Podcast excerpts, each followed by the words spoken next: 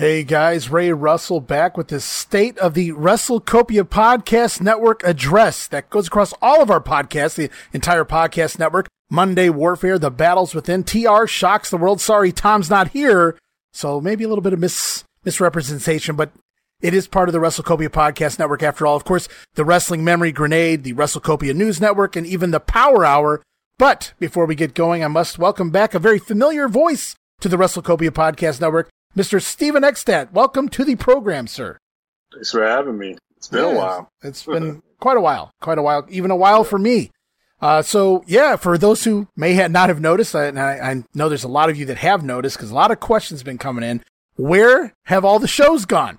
Where is Monday Warfare? Where specifically is the Wrestling Memory Grenade? Once that 1987 took over, 93 was getting some big hits near the end, but once 1987 took over, a whole new realm of, of listeners joined in. They were really enjoying it. I really got things going really detailed. They were putting over the hard work I was putting in. Believe me, guys, it was like nine to, it, was, it wasn't nine to five. It was like nine to midnight every day I was putting in to get those shows up. But lots of hard work, sound bites, all this stuff. I was really getting things going, and then boom, I got hit with a, a plethora, Steve. A plethora of things happened in my world. Uh, that's no lie. I know you're Yeah. going to go into a little bit of detail here, but you've had it rough, my friend. Well, it all started, and I kind of announced this on an episode of the Wrestling Memory Grenade. Uh, for those who picked up on it, and for anybody following us on social media, you guys, especially specifically Twitter, you guys know a lot of the things, not everything, but a lot of the things that that started going on around. I believe it was May, and it's just continued from there. It's snowballed, and it's just continued. And I keep waiting for it to end, and it's just ah, we'll get to that in a minute. But I, I just want to, you know, we go back and I, I kind of brought this up on an episode, uh, makeshift episode of sorts. I took a Patreon watch along that me and you did. And I, I believe it was March to WrestleMania 9, in fact. And I thought that was timely since I just finished up 1993 in the WWF anyway. And I put that in there and I explained at the beginning of the show that a cousin of mine had passed away at 33 years old. Uh, grew up with her uh, five to seven days a week in my house or I was over their house on the weekends. So more, very much like a sister to me. I mean, it was always there. We were around the clock together, you know, throughout all of the, the, the 90s and the 2000s. Her first words were the tag, the teams at the Survivor Series 90. She was, I remember sitting around my lap and opening up that Texas Tornado WWF magazine and pointing to every wrestler. That's how pathetic I was at, at 10, 11 years old. But, and, and she's sitting there, you know, Dusty Rhodes, Bret Hart, Anvil, you know, she had a little trouble with Nikolai Volkov, but she did pretty good for like a two year old, three year old, whatever it was at the time. But, uh, you know, she, she passed away and us very suddenly out of nowhere, a heart defect that was, went undetected for her whole life. And then I think it was maybe two weeks later, my grandmother, who was essentially my mother, raised me from birth, adopted me when I started school and raised me my whole, you know, uh, up until I, I think I moved out around 22 ish. So yeah, but she's always been around and always been there for me to this day. Um, she had an, uh, an, an issue. I think I, I think I mentioned this on a, on a show somewhere as well, but you know, things have been all over the place since then, but, uh, where her arteries got, had clots or whatever. She lost all circulation to her legs. She had a major surgery that at nearly, she's 79. She's going to be 80 this year. They didn't think she would even make it. Uh, you know, through the grace of God, she did. And, uh, it's been a long, long road back. And, uh, every time it's like, all right, now you got to do is try to get your feet underneath you. Uh, she has other health issues come up. She's had pneumonia since then. She's had C. diff since then. She's had diverticulitis diagnosed since then. She's had all these things holding her and hindering her from getting better. So she has been since I announced this a couple months ago. I think it's been more than two months now. She's been in between hospitals and like not necessarily what I would call nursing homes, but kind of like nursing homes that are hospital equipped. They have a different name. I can't really think of what it is right now. Right now, though, she's currently in a nursing home and within the next couple weeks, the plan is to try to get her to move in with a family member to take care of her right now. Uh, she's okay above the waist, below the waist. She really hasn't got her legs back uh, at this point, but uh, because of all these other health issues and things really aren't, you know, looking great. But um, as long as we can keep her here, you know, I'm I'm down with that. Absolutely. Wow, that's a lot. I knew I knew there's issues going on, and we've discussed it offline and everything, but I didn't know she's had that many diagnoses since then. Yeah, and Um, there, there's others too. I'm sure I'm forgetting, but it's it's been aggravating because every other day, you know, they tell us she's dying. Uh, she needs to go to hospice. Then the next day, it's like, well, we're trying to get her into the nursing home.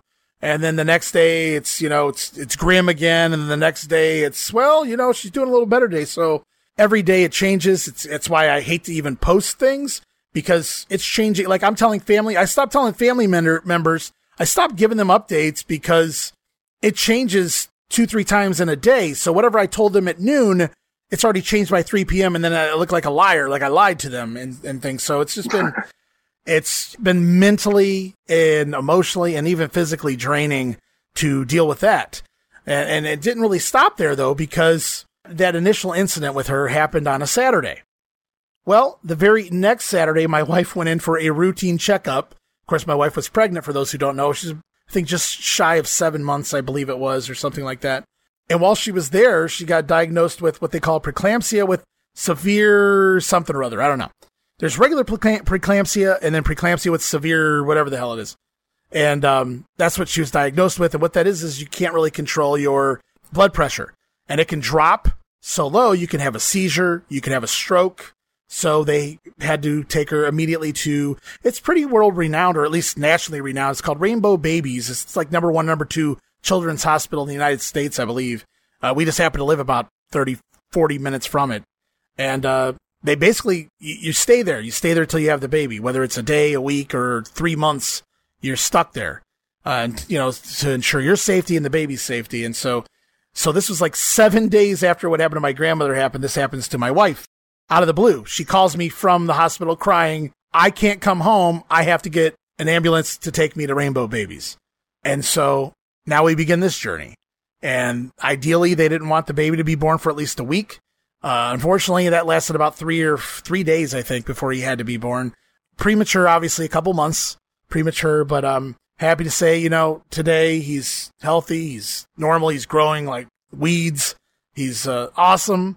Uh, he was in there for a few, you know, I think something like three weeks or something like that uh, before they let us bring him home. Just made sure that he could take a bottle and things like that. But he's okay. And yeah, even my wife had to stay in there for a little while afterwards. So it's just been really crazy times for people te- uh, sending me messages, DMing me and, and writing me things online. I know you guys followed some of that, but some of it I didn't really, you know, mention at the time. And I've had people that, you know, very polite and understanding. And I've had a few people that, you know, my show means more to them than my, my personal life. And unfortunately, guys, uh, yeah, that's just, that's, sorry for you. Um, I mean, maybe if you wanted to pay me, I could, I could, you know, work a little harder. But, uh, you know, other than that, yeah, wow. I just, yeah, I had too much, too much going on on my plate for those who don't know. So I lost my cousin. I kind of, you know, tried to just keep moving through that. She would want me to. She was a huge wrestling fan and, uh, you know, everything like that. So it's kind of a, it was sad, but it was like, I, I felt like I kind of, I could keep going because I was doing it for her or she was listening or something like that. But then with my grandma, I still, you know, she was, as long as they were taking care of her, I was like, all right, here we go. I'm going to try to, I'm going to do, you know, get back, record some shows again. And then boom, then my wife's in the hospital with the baby. It's just setback after setback after setback. And then, like I said, from there, after several weeks, the baby's home. We're trying to raise a preemie and he's eating every couple hours or whatever the case may be. And on top of that, you know, I'm, it's something different with my grandmother every day. They're moving her from here. They're moving her from there. Some places are 10 minutes away. Some places are 40 minutes away. Uh, you know, like I said, it's been just nuts, chaos. Yeah, it definitely has. I know you mentioned when I asked you about your grandma, it changes by the minute. So yeah, I think yeah. we've had this podcast being scheduled to be recorded for like three weeks now, and this has never worked out because it seems like every day something happens. So I'm glad we were finally able to sit down and talk a little bit and explain to everybody what's going on. So I've been thinking about you, man. I, have been checking in. I try to give you your space, but also I kind of I'm interested in knowing how things are going. So it's uh, I know how it's been for you, and it's it's been rough, but here we are. Yeah, it's just it's a it's not one specific issue ongoing with me. It's just everything going at the same time. It's like snowball turned into John Tenta and the avalanche. the avalanche. it's not a fish. He's not a shark. He's an avalanche. Man. Yeah, okay, he's, he's that too, I suppose. He was a man, good old John Tenta. But anyways, guys, we're here. We're recording a show. This is not just a woe is me Ray Russell episode of the grenade of the money Warfare, whatever you listen to this on, the State of the WrestleCopia podcast network. What this is, is we're going to explain what's going on coming up here on the WrestleCopia podcast network. And then we're going to move into some various topics, topics you might normally hear me cover with Tom Robinson on the TR show, timely topics of the time right now in 2022. We're, we're going to talk Vince McMahon's retirement and, and what that means to, to uh, us and, and what, what it could mean for the future. We're going to talk, I'm going to talk at least about crazy Tony Khan. We're going to talk about a few of the Ric Flair's last match and all this stuff going in. I have, I have some maybe well depends on if you're a fan of the the Conrad podcast or not. Maybe maybe some favorable reviews for you, maybe some not so favorable reviews for my personal opinion on the whole whole damn situation there. That Ric Flair's last match. So much more. I got a, a few other things jotted down here, so we'll get rolling with the show. I just wanted you guys to know what was going on and you have to you have to ask, well, can we depend on you? Because I was putting out shows week after week after week. I, I, didn't skip a week. I had to show out every week, no matter what the situation. And you guys got to understand, I would spend a day cutting out insert promos, cutting out sound bites that I thought were funny for the show, jotting down ideas for, for bits of the comedy you guys listen to on the show and all this other stuff. I, I could spend an entire day per week doing that. And then I spend a day grabbing some segments, throwing them up on our YouTube account, uh, youtube.com slash wrestling grenade. Really good stuff there already from 1987. I actually just threw up just for the fun of it as well just the other day, a, a Dusty Rhodes versus Kevin Sullivan from Florida in the steel cage. Loser leaves town when uh, old Santa Jake, Jake the Snake Roberts in a Santa costume, uh, shows up and costs old Dusty the batch. That was good stuff. Uh, old school. I really love that stuff. But uh, yeah, there's all kinds of good stuff up there on our YouTube account, so go check that out. But I was cutting all of that out, editing that, popping, popping that up on YouTube. That was taking you know half of a day. I was watching all the footage. That takes tremendous time, taking the notes and, and all this other stuff, researching things. So by the time I record, I don't think anybody realizes I've spent the entire week working on it. There's not a day where I just take a day off. If I did, I, the show would be half-assed and this show will never be half-assed. That's one thing I can promise you guys. When I don't have time to do a certain portion of the show, I just can't put the show out. So I'm getting back into it. We're, we're sliding back into things here, Steve, and I can't wait to get back to doing Monday Warfare, posting those shows, doing the grenade I'll be in February of 87. We're still just getting to WrestleMania 3. I can't wait. We're going to see if what happens between Hulk Hogan and Andre the Giant heading into that big pay per view in the uh, Silver Dome. But, uh, you know, before we get to all of that, I just wanted to let everybody know what's going on. And yes, if this was a normal job for me, and I do, I take this show seriously. I want to be clear about something. This is not a side project, a, a pet project, or a fun time for me. Yeah, I'm having fun when I'm doing. It. I'm learning things that I I never saw, and I'm laughing my ass off when I'm listening to some of these old time promos and things. so I'm having a great time when I'm doing it. Don't get me wrong. I'm not saying I'm not having fun, but I'm not doing this for fun. I'm doing this to make something out of this. I believe in myself. I believe in this show. I believe in my knowledge and my wit and everything that goes along with it. And I believe this can be something. And by doing that, you have to put something out consistently. And had I been on a payroll, had I already be a multi-millionaire, not going to name any names, then I, you know, I can afford to put shows on no matter what because it's my livelihood. It's, it's paying the bills here and it's feeding my family. Unfortunately, right now, we don't have that situation. I just live through Patreon. Of course, Patreon, you, the, the, patrons out there, I love you guys so very much. The guys that have stuck with me speci- specifically, but not just you guys, all of you. I understand if you guys took a month or two off from Patreon because there hasn't been a lot of content going up on the Patreon. But I'm here to tell you it's it's going to be back here this month, here in August, patreon.com slash WrestleCopia. But there's been a lot of great supporters there that have helped me. And you guys are paying the bills, literally paying our bills for the shows. You've paid for the new, the renewing of the domain name for another year. You're paying for my software equipment that I can use. So you guys are actually helping me a ton by fronting me essentially money for the content, the extra content that I create. And I appreciate you guys. And I just appreciate that you appreciate me and you think that the stuff that I put out there is worth just even five dollars a month. To me, is pretty badass. Yeah, that's awesome. I, I, can't I can't see everything behind the scenes that you do, but I've seen your notes and it, I know just from looking at it. Like I have my notes, it's basically just like how the match went more than anything. But then I look at yours, and it's it's almost like a script, and I, that takes hours to do. It's not just watching the footage, but it's how you want to present the show with the notes that you're putting down. So that's mainly what I see from behind the scenes work. That's incredible in itself. I'm sure, I think there's a tier with Patreon that you can see these notes. So I'm sure others have those out there, but I'm always fascinated when I'm, when I'm recording with you to kind of see your notes and see how you process things. And if you're taking that much time and dedication and just your notes, I mean, you can just, you just know everybody knows how much effort you put into it. So, um, nah, man, it's, it's a learning experience and I appreciate all the work you put into it. I know I've been off the air, so to speak, for quite a while, uh, when it comes to the grenade, but I always enjoyed and appreciated the time, effort, and energy that you put into these things because uh, it takes a lot of work. And if you want to be successful at it, you got the right mindset and determination to make it happen. So I'm just along for the ride. yeah, well, you know, I appreciate, you know, and our listeners are along, you know, a lot of our listeners have been here forever now and they're, they're along for the ride too. And I appreciate Steve, when you have time to record a show, I appreciate anybody who listens to the show, who goes back and, you know, I've seen a few guys recently go back and download all the shows and start listening to them again. They're like, oh man, this is great, man. It's like I'm, I'm reliving everything again for the first time. I forgot this, I forgot that. So, uh, it's kind of catching back on. It's like guys that missed some of 1989. Now they're going back and listening to that while I've been off the air. So it kind of worked out a little bit anyway for some of the listeners who went back and kind of caught up on things they might have missed. But we're here now to get you guys back on track, get myself back on track here with all of our shows. I, that's the point of this. That's the point of this episode. Is is just I'm coming to you guys. Ray Russell sitting in front of his computer, letting you guys know what's going on. I'm I'm shooting with you guys. I'm wide open.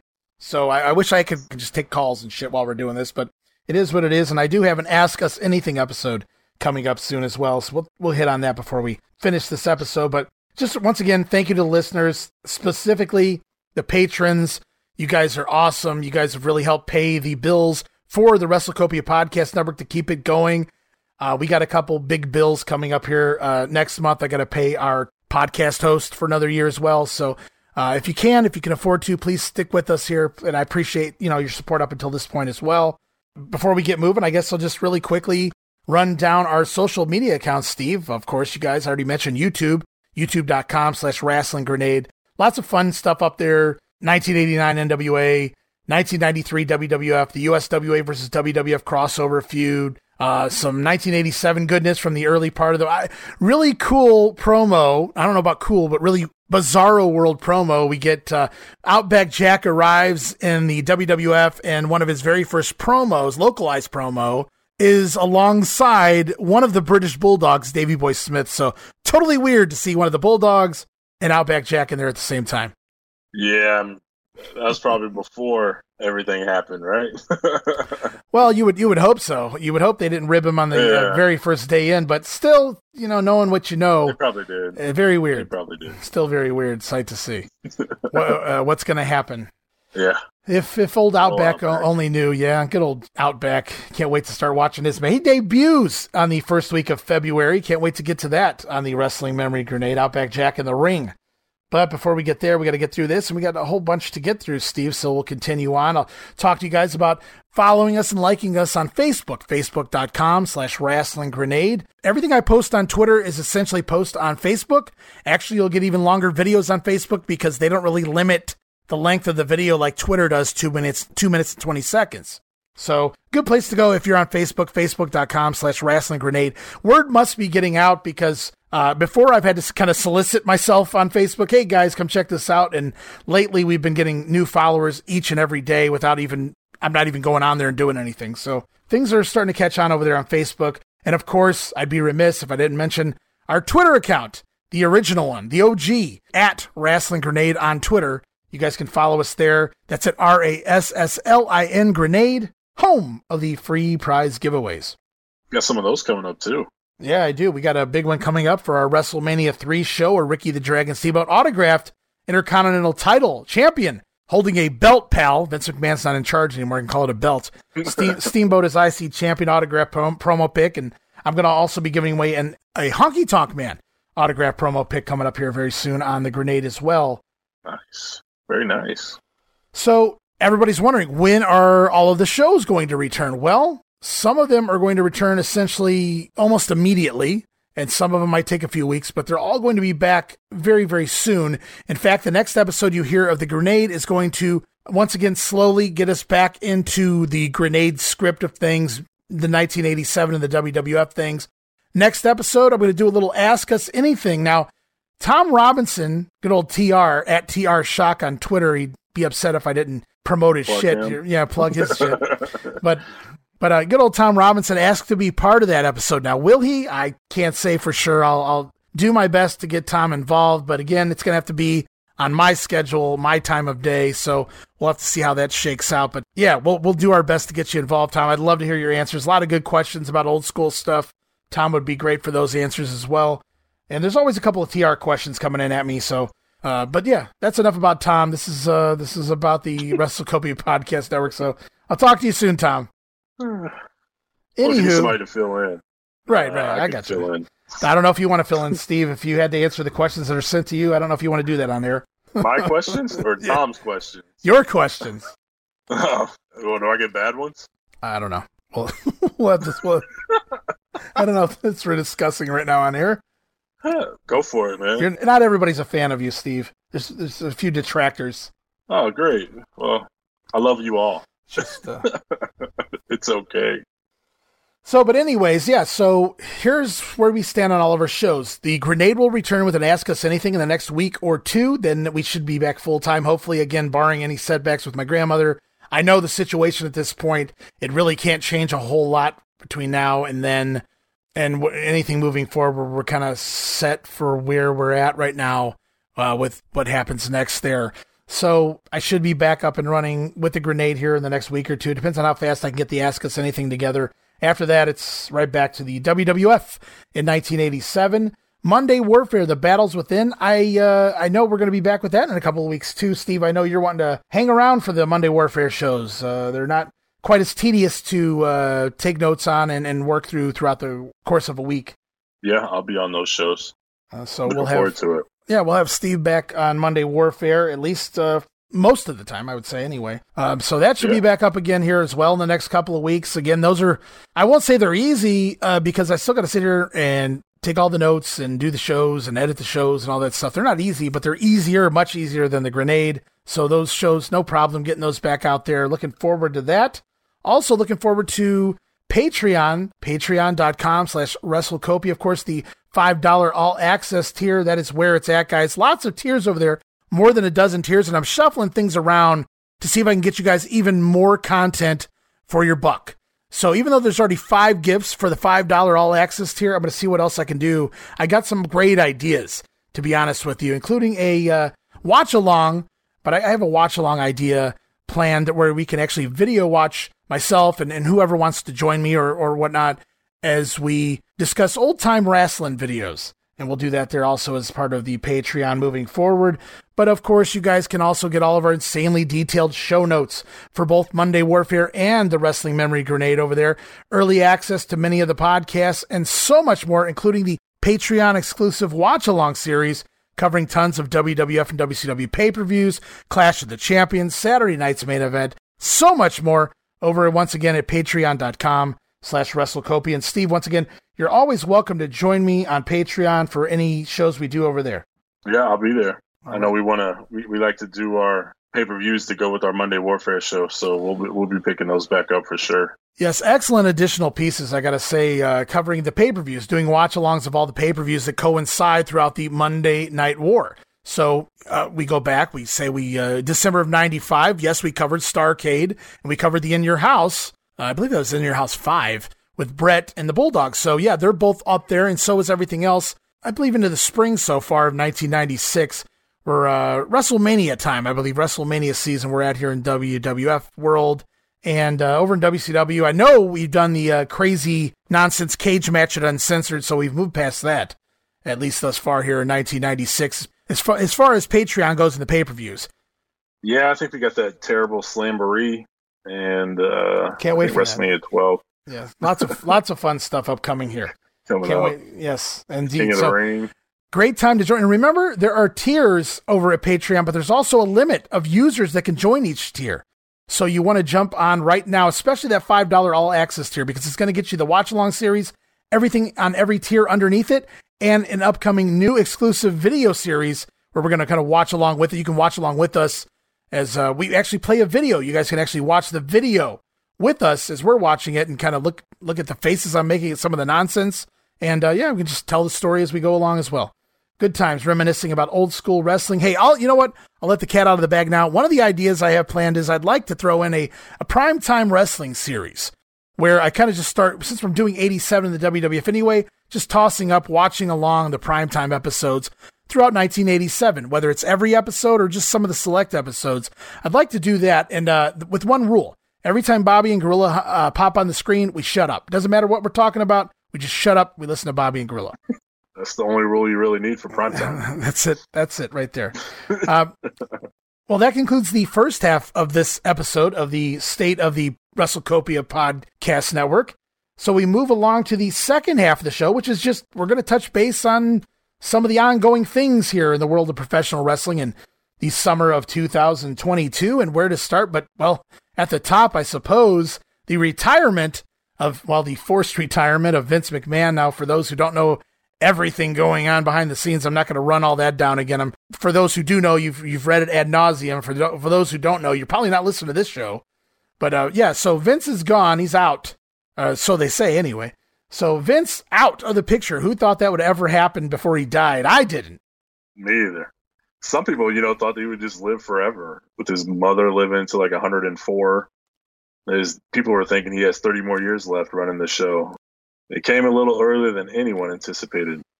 Well, he's looked like the Crypt Keeper now for a few years, but then, then yeah. you see the videos of him, you know, uh, squatting 9,000 pounds in the gym at 2 a.m. And you go, I don't know, something, something's not right about this guy. Definitely not. He's a you vampire. Know, yeah. So it's, it's tit for tat, but I, I can't believe it. He's finally out. And, uh, you know, I hate to say it because he's done so much good for the business over the years. And yes, yes, AEW fans, he did do a lot of good I love I love people trying to rewrite history that Vince, you know, ran all the other territories out of business and he killed the wrestling business and maybe in some ways, you know, he certainly helped, you know, push that along with the sports entertainment aspect of it, but he didn't kill the territories guys by going national. Everybody was trying to go, well, not everybody, but several people attempted to go national. Vince McMahon succeeded. Period. Yeah. TBS was cable before Vince ever got on cable. Georgia Championship Wrestling was national intentionally or not, prior to that. Uh, the world class was national, international. They didn't even know it till years later, but they they were international, getting bootleg pirated over there, uh, wherever that was. Uh, not not Saudi Arabia, but one of the, wherever they were over there. They were like gods over there, and they didn't even realize it. Wow, it's insane. Yeah, it's crazy to think that, but you know, it's um, it's funny. You know, a lot of the territories, a lot of those old promoters, they were just wanting out. They were done. They didn't want to try new things. They didn't want to get involved into cable or go national. They were freaking 70 years old. They were done. Much like Vince's dad. You know, Vince Vince bought it out from underneath his father and uh, the rest was history. Uh, you know, you you know what's happened over the last 40 years. We've lived it all from Hulkamania to Stone Cold Stone Cold Steve Austin trash and everything in between, you know. So uh, unfortunately, I had to live through the John Cena area. Era. No, no offense to John Cena and, and the human being he's become, or at least a really great actor of a human being that he's become, you know, in later life. But I wasn't a fan of John Cena, the wrestler, so that wasn't very fun for me all those years. But still, you know, we lived through the Attitude Era and all, all this other, lots of different, and, and, and even though everything wasn't great, there was lots of good things over the years, lots of memorable things, certainly over the course of the last 40 years. Oh, yeah. Maybe not so much recently in the last, say, 10 years, but hey, whatever. I think Cornette had a really good explanation, uh, the, the way he explained it. I know he kind of blamed him on killing the territories and exposing wrestling and taking away what Cornette loves about wrestling, but he also, you know, factored in the positive things that he did as well. I guess you don't take the you can't just take the good without the bad.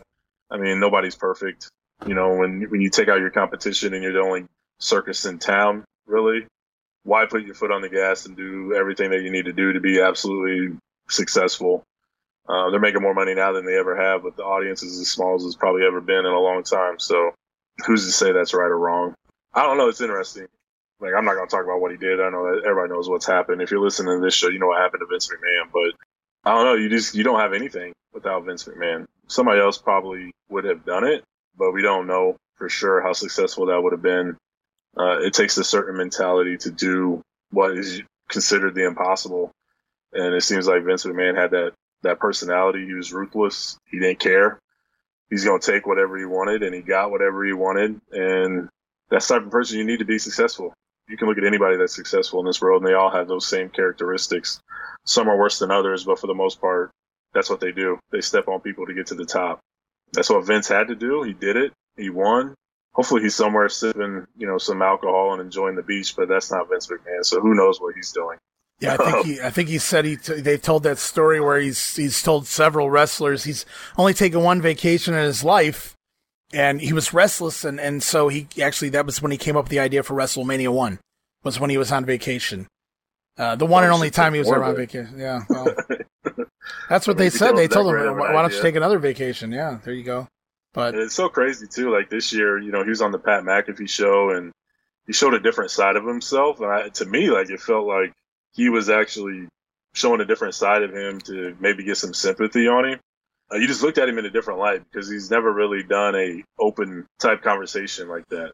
Yeah, you know, but normally, but but at the end of the day, with, uh, at the end of the day, this is still a guy who yells in people's ear the entire time because they're not speaking exactly the way he wants them to. Which I don't know when that started because that wasn't always the case. For one, he used to be an announcer himself, and and then beyond that, he was he was an on camera personality for so long, and he was so involved in the shows. There's no way he was sitting there feeding lines throughout the show.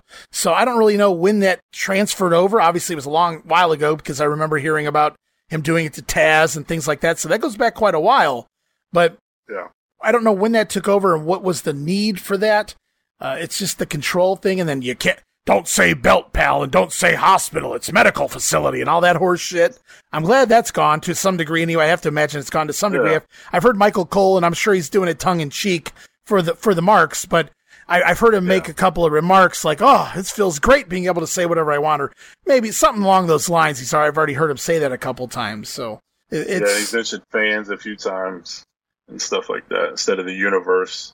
So I, I, was just saying, like, my point was, this felt like, I know, without looking at how he ran his business or what he did in his business, you kind of seen a guy that was kind of opening himself up, and you kind of you, you, got an inside look at how the man thinks. Sure. And sure. Me personally, like, I appreciated him more after I listened to it, just because he's like, people don't know me, they don't know how I treat people or what I do to people, and they just assume I'm an asshole because of the things that they read on the internet. So he's like, if you think I'm an asshole, then I guess I'm an asshole. They even made a T-shirt out of it. But right uh, to me, like that, I, I would much rather have somebody running a business for me that had that sort of mentality of screw everybody that's not involved in the company. You can't worry about what people are thinking. If you're if it's working and your your TV providers are happy with what you're doing and they're getting numbers that they, they that are okay to them, that's all that matters. And your stockholders are okay really at the end of the day, that's all that matters. You got to print money, and that's all Vince cared about. well, me, yeah, like, especially in today's day and age. Like, uh, if you, if you worried about what everybody said about you on social media, you just you exactly. might, as, might as well just fold up and go home because exactly. you know it's like I see it every day, every day.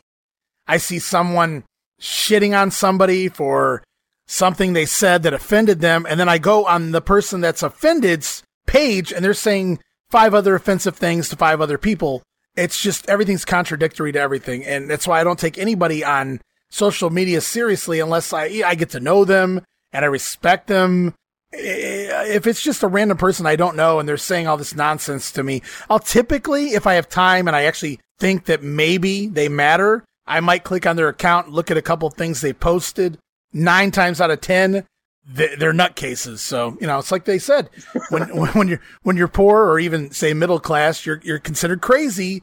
But when you're a billionaire like Vince McMahon, you're just eccentric, and uh, Vince yeah. McMahon's certainly eccentric.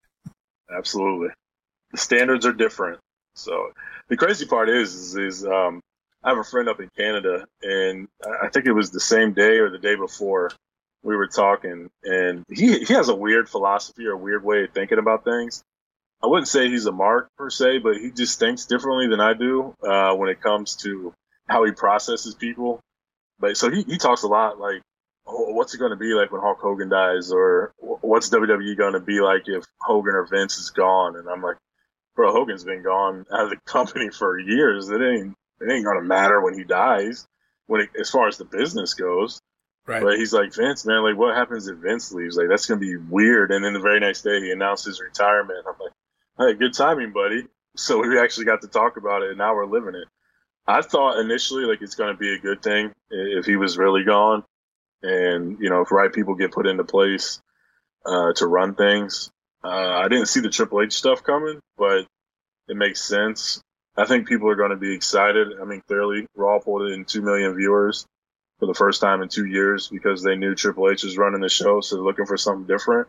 Yeah, too bad and it was in uh, Houston. No offense to Houston, I always like the city, but those fans, man, what the fuck yeah, were you guys I, on? I've seen a lot of seen a lot of negativity about the fans there, but Ugh. I mean, that's the first Raw I've tried to watch, and fucking probably I don't even know when. And maybe right. since like the first Raw after COVID or something, when I wanted to see what it was like to have no fans in there. I don't, I don't even know.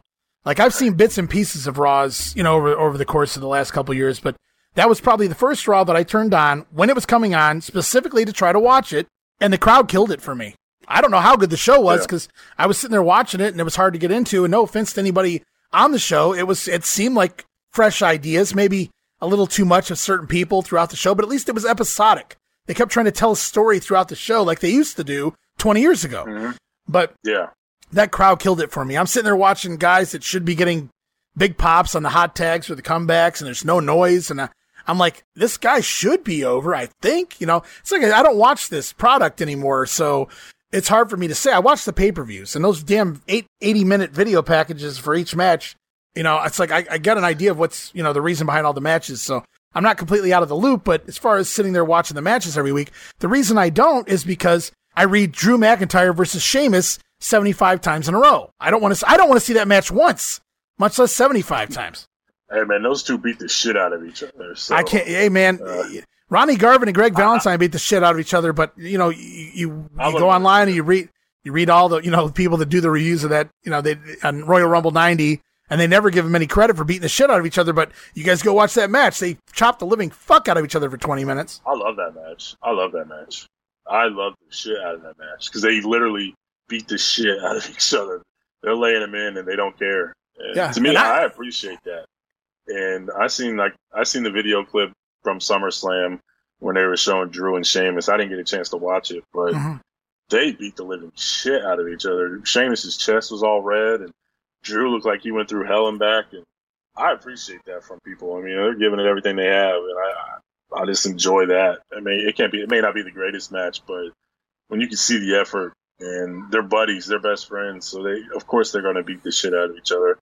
It's kind of like Kevin Owens and Sami Zayn. So um, I didn't mind it, but I can see. I'm just glad that kind of Vince is gone to where we're not getting these rematches. Uh, I think the report came out afterwards where they said he just likes a certain match and it's good, and he but he forgets he's booked it ten times already. Yeah, I was just I was just gonna say that I, I read that too, where um, at some point, just a, a week or two before SummerSlam, Vince had realized that every match, or almost every match at SummerSlam, was a rematch from Royal Rumble or WrestleMania, and he didn't know that when he booked them. So then he got mad that the card was just a bunch of rematches that he booked because he didn't realize the matches already fucking happened. And I don't know that that's necessarily like a, a, a, like a mind thing, like where Vince's mind is going, which it may very well be, but it's like there's just so much content. I couldn't tell you, you know, it's like me and my brother do this all the time. Who won Royal Rumble this year? Like we don't fucking, it, doesn't stay in our memory banks like it did when we were kids, when I could tell you like every match at WrestleMania 7 in order. Now I can't tell you mm-hmm. two matches that happened at WrestleMania, period. You know what I mean? So it's just a different yeah, world. Yeah, anything after like I used to, I, used to be proud because I could say all the main events like with ease. Uh, now it's like I get to WrestleMania probably 24 or 25 maybe, and I, I have no clue after that. And the only reason I know 23 and 24 is because I was there. I can. I mean, I, I don't know if I can tell you 25. Was that Triple H and Orton? Dude, you got me by many years, so you're asking the wrong person. I get I get lost way before the. I can't I make it to the twenties, buddy. Before Shawn and Taker was right before the main event, and then I think Triple H and Orton came out, and they were trying to do each other's finisher within the first two minutes, and it totally killed the match. They had to follow Shawn and Taker, and then yeah, poor poor Triple H. How many times did he have to like follow shit that he shouldn't have followed? I know. Rock and Hogan. Know, right? Fucking. Every time he got a main event, it seemed like he had to follow something that was great. Yeah, so you mentioned Triple H just now, and you kind of mentioned him a little bit ago. So he comes back out of nowhere, out of left field, right? So like he got sent yeah, home packing from NXT last fall because he's not doing well. And hey, Stephanie got shit canned too, whether you want to admit it or not. They want to pretend like you know, oh, she's going home to you know spend more time with her family. Then why the fuck is she back right now? You know, I don't, I don't yeah. buy that for a fucking minute. In Triple H, man, you know, God bless him and kudos to him. I mean, he's got it, you know I read what Freddie Prinze Jr. just recently said, though. He said, make no mistake about it at the end of the day. And I kind of get this uh, out of Triple H because he comes off very professional. He gets it, but we got to remember all of the horse shit that he did all those years, even when he was with Stephanie. Remember? Like, all the people he sabotaged, all the people he put down. Remember what they did to Chris Masters? When, oh, what are you going to teach us? How to lose 70 pounds in two weeks or whatever? The, you know, just shit all over all these guys, these things that he's done. And then Freddie Prinze Jr. goes online and says, make no mistake about it. Triple H is petty Betty. He's petty. He, he will hold mm-hmm. grudges, you know, those grudges he mended with Vince and Bruno and Vince and Warrior and things like that. But, but Triple H has his own grudges that, you know, you don't know where they are, where they stand right now you just hope he could put all that shit to the side and realize that he's in a he's in a huge position of power that can really extend well beyond anything he could have imagined. So I mean, I, Vince did that shit, and Triple H kind of got in his ear to re- remove some of those things, like so, like you said with Bruno and Warrior and stuff like that. So hopefully that he's in this position. I mean, a lot of the people that you know that left NXT and got fired, they're Triple H guys you're one of his guys, then you probably don't have anything to worry about. But hopefully, you can look big picture and realize those were the days of the old. It's time to move past all that stupid shit and move on, and you know, treat people the way they should be treated. If you're overusing if they're not, try to get them over, and then if they can't, move on. I mean, it, that's how it should be. It should be a business. Yeah, and um, so for the three people living in Boise that don't know what we're talking about here, uh, since Vince has stepped down, all of Vince's title job titles have went to you know other people. CEO gets split between Nick Khan and Stephanie McMahon. They're both taking parts in uh, different parts in the CEO of the company, co-CEOs. I don't know how that works, but it is what it is. Even though the, Stephanie wasn't getting the job done just a few months ago, now all of a sudden she slides right into a co-CEO position, and then Triple H takes over not just uh, the creative, Vince's uh, head of creative, but Triple H also takes over the talent relations once again, which was John Laurinaitis. Of course, he's gone. Hey, that's not fair. But we know Johnny's probably Johnny's probably somewhere sucking Shane's dick, but that's for another day and another time. Trying to anyway. Hey, hey, Shane. But uh, yeah, maybe maybe we'll see the resurgence of the dynamic dude Johnny Ace on the Indies. Who knows? So Ace is out. You have to wonder if he's even with the Bella's mom anymore. I don't know this this That's whole thing. Took, yeah. I don't. I don't keep up with that. That ruined that relationship. well, if it's anything like the Bellas, I'm sure she's just hanging around for the paychecks, man. That's yes. my opinion on it, anyway. But uh, yeah, so Ace is out his talent relations. So Triple H, who has this heart condition or whatever they call it, that medical term they're calling it, the, the heart, whatever the hell. But then he has the not the pacemaker, but maybe is it a defibrillator or something? He has something in his chest so that's not good. I'm not a doctor, but that's not good, Steve. When you have something fucking, you know, implanted inside your body to, to reassure your heart works properly at, you know, 50 some years of age. I, I, believe, I believe he's in his 50s. But, you know, years and years and years of steroids, you know, I don't care what anybody says. I, I yeah, I didn't test them, but I've seen them. You know, I just, I, my son just recently watched him do his big comeback he tore his quad when he was about like, you know, four feet wide. You know, Scott Steiner said, I'll take a test if he does with me. Yeah. so he definitely was on that stuff. He may have been off it for quite a while. Yeah, there's times where he was and wasn't, but there you was know, a lot of times where he was. You know, like eight pack abs and shit like he was before. I think he's just doing what he can to maintain what he had, but no, it's definitely not good having any sort of thing in your heart. So here you are 50 some years of age. You have a, a serious heart condition, and now you're head of a billion dollar wrestling industry not just not just talent yeah yeah not just well besides ceo you're head of talent relations and you're head of creative and head of creative sounds fun and i mean it, it really if you take it right it can be but like eric bischoff has uh, recently said he said that's a 24 hour a day job head of uh, head of uh, creative that's not just uh, you come in you put in a few hours and you come up with some ideas and you go home it's a 24 hour a day thing and i and i believe that certainly especially with Raw and SmackDown. And Triple H has already reports he wants to try to get Raw to go back to two hours. Well, I'm sure Vince wanted that too for quite a, while, but that's USA's decision at the end of the day. But Triple H is in a lot of power. And I'm not saying that like, and, and I don't even really care necessarily for Triple H to, as a businessman, but I think he can help in, in creative. I'm fine with that. I think he's knows enough to step back and let announcers yeah. announce, give them the bullet points and let them do their thing. I'm sure Michael Cole's been there since 1997. I think he can handle it on his own. You know, so yeah, you'd hope. So I, yeah, I, I think there's going to be a lot of good. I think there's going to be mm-hmm. some things that don't change at all. You know, I, I think Vince has still got a little bit of, you know, he's probably making some phone calls and having some conversations. And people are like, "Oh, Vince is still running it." You got to be out of your fucking mind. Vince can't be there. Vince and he's Russo's full of shit. Bro. yeah, well, Vin- bro, bro, don't get me Oh, yeah, started, bro. bro. Vince on a- full of shit. Stupid on a pole, man. That's what Vince Russo is. Yeah. So, but like Vince, Vince McMahon is not running. I gotta separate my Vinces There's no here. way. Vince McMahon is not running the show because what does he do, Steve? As the show begins, he rips up the fucking script and makes you book shit as the the show's going on. Yeah, right. He's not there to do that. They have a script. It's starting. Uh, can they change something mid mid show? Sure. If they go, what if we did this instead? Or this is probably better if we move this over here. Let's wait and do this match like they did with the Riddle Rollins match. Whatever the idea was behind that, taking that off of SummerSlam. I don't really know what the story is there, but you you change something. Right. That's you know that I get it. You changed your mm-hmm. mind, but the entire show's not rewritten. People know what they're going to do. I know at five o'clock what I need to talk about at nine o'clock. So I have all these hours to come up with something good, and now I get to say it in my own words instead of Vince's Exactly. nonsensical Yeah. fucking storybook world words that you know he comes up with, and, and everything sounds it's it's organic. You know what I mean now instead of Vince's, Yeah. uh, you know, and everybody talks the same is is another problem. And some of these guys, no Yeah. offense to them, they're in their twenties. They don't even know what the fuck they're saying half the time. Some of the words that come out of their mouth, they're not the reflection of some of the words. They're not even sounding like they should be. Their mannerisms, their facial expressions when they're delivering some of these lines aren't according to the lines because they don't know what the fuck they're probably even saying. Pretty much, yeah. I mean, I think uh, it's going to be nice. I, th- I think there needs to be some sort of control when it comes to the promos. Unless you, you know, if you're good, you're good. Just let them go out there and do their thing.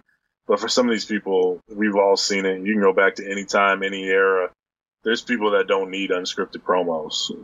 Give them some lines and help them out because there's some pretty terrible ones. And, And, do- um, you think Vince has an there- there- that's idea? even- No, no, I'm saying like, do you think Vince even has an idea of how people speak? Not just in 2022, but say No, in no. 1994?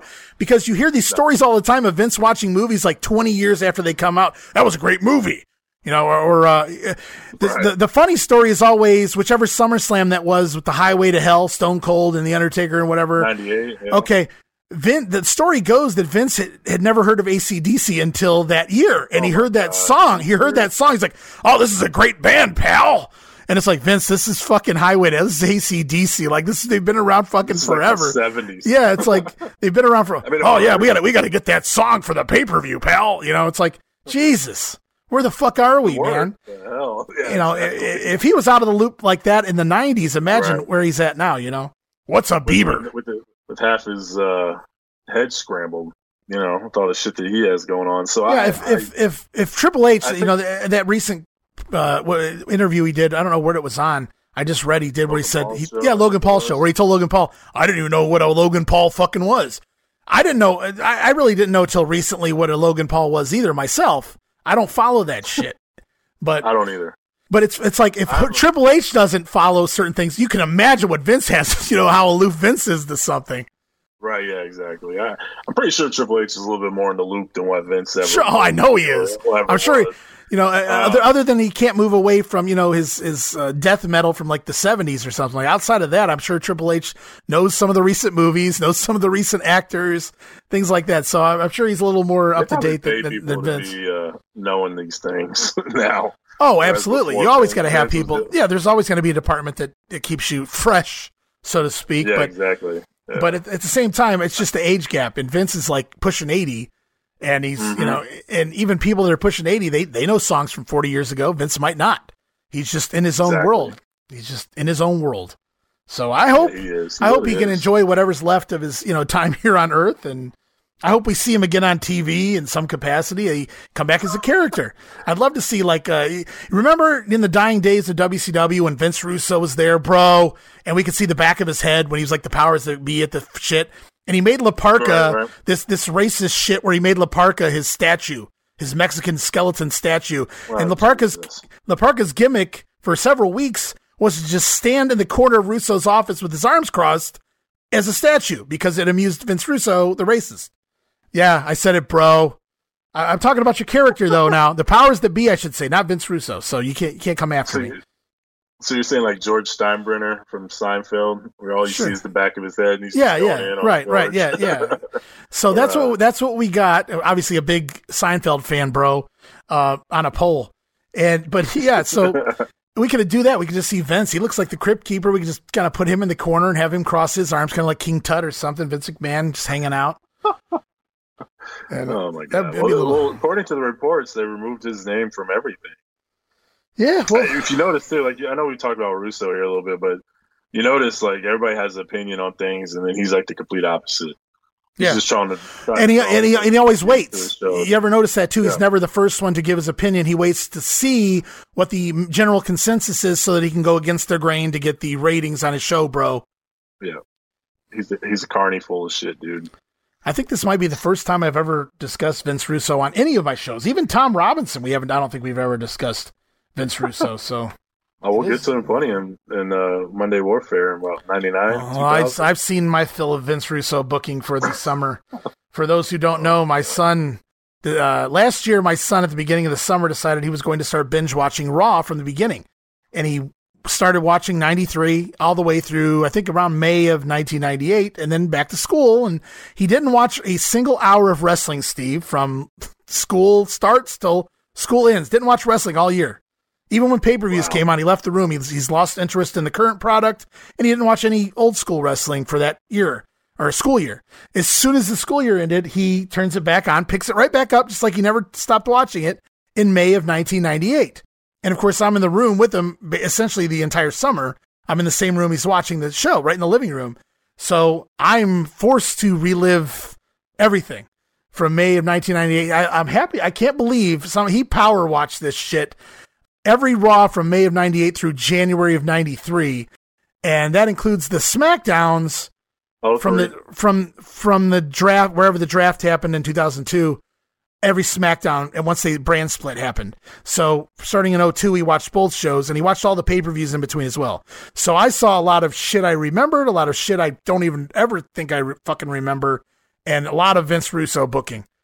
Some for the good some not so good well, good thing you didn't have to go through WCW 2000. No, you know that that's another story from a few years ago. I tried to binge, watch Nitro, and I did a, a fantastic job, more than I ever did. I started from the beginning '95, and I got all the way into '99 before I really it started really really getting bad. I'm like, man, this is what the hell happened the last few months. And I got to say, it got kind of shitty by the time Russo came in. So I see why they wanted to try to change shit up. But man, he talk about killing a company in like three weeks. Jesus. right. Yeah. I saw what happens when Vince McMahon isn't your filter. I'll tell you that. yeah. My God. Kevin Nash wasn't doing too hot either. He'll show No. you the numbers and say that he was, but it doesn't mean it was good TV. I love that Kevin Nash unintentionally, he didn't even do this. You know, Kevin Nash likes to be funny and, and be a douchebag and shit, but unintentionally decided to be funny when one week he was so lazy he didn't want to come to the show and he literally phoned you know you know the, the old saying i phoned it in means you, you know you half-assed something you didn't even put any effort into Right. it he literally didn't want to show up to the show so he he called from his marriott he phoned it in literally phoned in his promo on an episode of nitro and that's why that's just one of the million things that went wrong with that fucking company was allowing shit like that to happen That's ridiculous. That's ridiculous. And this is your booker. Absol- Yeah, and then he like doesn't he get like get the amnesia and forget who he is, and he thinks he's Commissioner Gordon from the fucking 1960s Batman show, and nobody knows what the fuck's going on. Just nonsense, God. I don't remember that. You know more than I do. dude. I just I remember vaguely I remember. I just, you know, I just stopped flipping channels, you know, after a certain I- point in time. I didn't watch during that period. It was just it's just collective memory of of uh, reading results online and shit. So those are the things that made me stop watching. For like a Raw by 99 for a 13, 14 year old boy was where it was at, man. You you wasn't flipping the channel. No, yeah. And Nitro got hindered, but it was just the bad booking and the, you know, everything else. But we won't get into like wrestling from 20 some years ago. We're kind of talking modern tonight. not. You have to wonder what this is going to do. Triple H is in power. Stephanie's back in power. They were both gone. Now they're both back kind of in power. Nick Khan's obviously fucking got more power. Well, everybody has more power than Vince now, but Jesus, he's he's top of the heap now. Food chain in two yeah, years. absolutely. This guy knows what's up. He's, he's the reason. He's the reason this all happened. Yeah, I know. They're saying he leaked this shit. I get it. But then you got to wonder, uh-huh. you know, everybody was like praising the fact that this happened. That means Kevin Dunn's gone overnight, and unfortunately, he's still there. I I don't get it. Triple H was even building guys up. Yeah, I know. I, I, that scared me when I read that. I was kind of hoping he puts them over and still fires them. You know, it's like the old story of the Rockers. The first time they got fired, you know, when they come into the office and Vince looks at their cowboy boots and says, "Nice boots. You know, they're made for walking." Ha! Just kidding. And then he fires them after he says he's just kidding. so yeah, it's tremendous. I, I, I have noticed that the shaking of the camera and all the camera switches seems to not be there as bad. So uh, that's that's really my biggest issue with Kevin Dunn. I know he's kind of a a piece of shit person and has whacked views on when it comes to who's good and who's not, but all I cared about was the camera switches and the shakiness of the camera, and that seems to be limited these days. Yeah, and you you I mean a lot of people discuss that on Twitter. I've seen a lot of people say that, but I said it myself. I posted that immediately upon the announcement of Vince retiring. The first thing in my thought was, God, I hope Kevin Dunn's gone. And I said specifically online, as much as I think that there absolutely needs to be a change in creative and a change in, in announcing and, and all of that, the number one reason why I just can't watch it is the production of the, the video. And people think that's over an over exaggeration, but I've seen hundreds probably of posts uh, complaining about that the, the uh, nonsense the the rule the Kevin Dunn rule that you cannot leave one camera angle on the on the ring for longer than three seconds. That's it's ludicrous. Like what other fucking programming does that? None. So where did he come up with this shit? Yeah, it's it's fucking insane. It gives you a headache, man. It sees city. Yeah, you know, it's bad. So hopefully, well, you know, uh, before too long, maybe he's on his way out. Maybe they, you know, they, I mean, they're setting something up. you got to remember, right? you got to remember Triple H. You know, he was building his own regime up in NXT before he left. Before, so he's got you know mm-hmm. some of those guys in place. Jeremy yeah. Borash and things like that. So it'll be interesting Borash to see. be good. Yeah. So yeah, that is. It seems like Paul Heyman's got a little more power now. He's uh, involved in some things, and I I saw some kind of so. some kind of name they've given him now. Uh, I was just reading. I think today I was reading. I can't remember what it was, but they gave him like an actual title within the company. Nothing huge, but he has his own title now. So he's a little more than just an on-air personality at this point. Well, you know, that's a good person to lean on. Yeah, absolutely. And, you know, you have to wonder what's going to happen with Bruce Pritchard. He can adapt to anybody because he's more of a yes man than anything. And Vince and Bruce, as much as he, he's like Vince McMahon. If Vince speaks a different language, a lot of people don't understand what Vince is saying. And Bruce is the one that kind of relays that to people without even asking Vince. I think Bruce just knows what Vince is thinking. And that's why Vince even rehired him. Cause it's like, I don't have time right. to talk to all these people, pal. You just go tell them what I'm thinking. And that's kind of what Bruce Bruce's job is, not so much to right. actually be creative, but to be Vince's, you know, uh, really, yeah, absolutely. And so, but Bruce is, you know, I've heard his podcast for years. I haven't so much in the last couple of years, especially since he's been back with the company. It's gotten, ugh. but neither here nor there.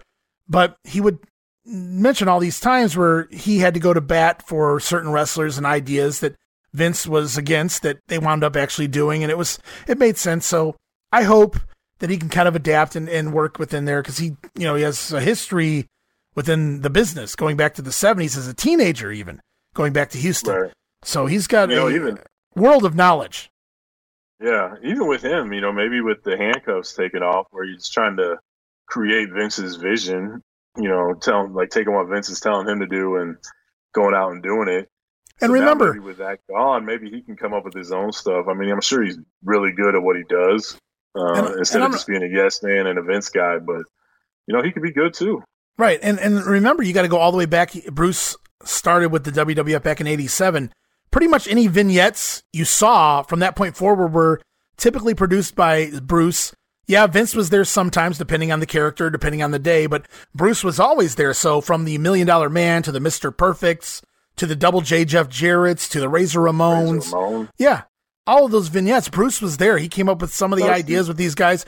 He was also there for the uh, Brian Pillman nine millimeter segment, right? He produced that. So I mean, he's he's been around. He's he's done he some things. doing. Yeah, he's definitely he's definitely a good person to have on your side when you know Uh, obviously Triple H took his role, but so it really just comes down to time. how well he gets along with Triple H and Stephanie, and how much they they think that they can still utilize him as well. Because you got to remember the last time when he got canned, that was all you know. Stephanie loathed Bruce Pritchard; she hated him. That's how he got you know got the can.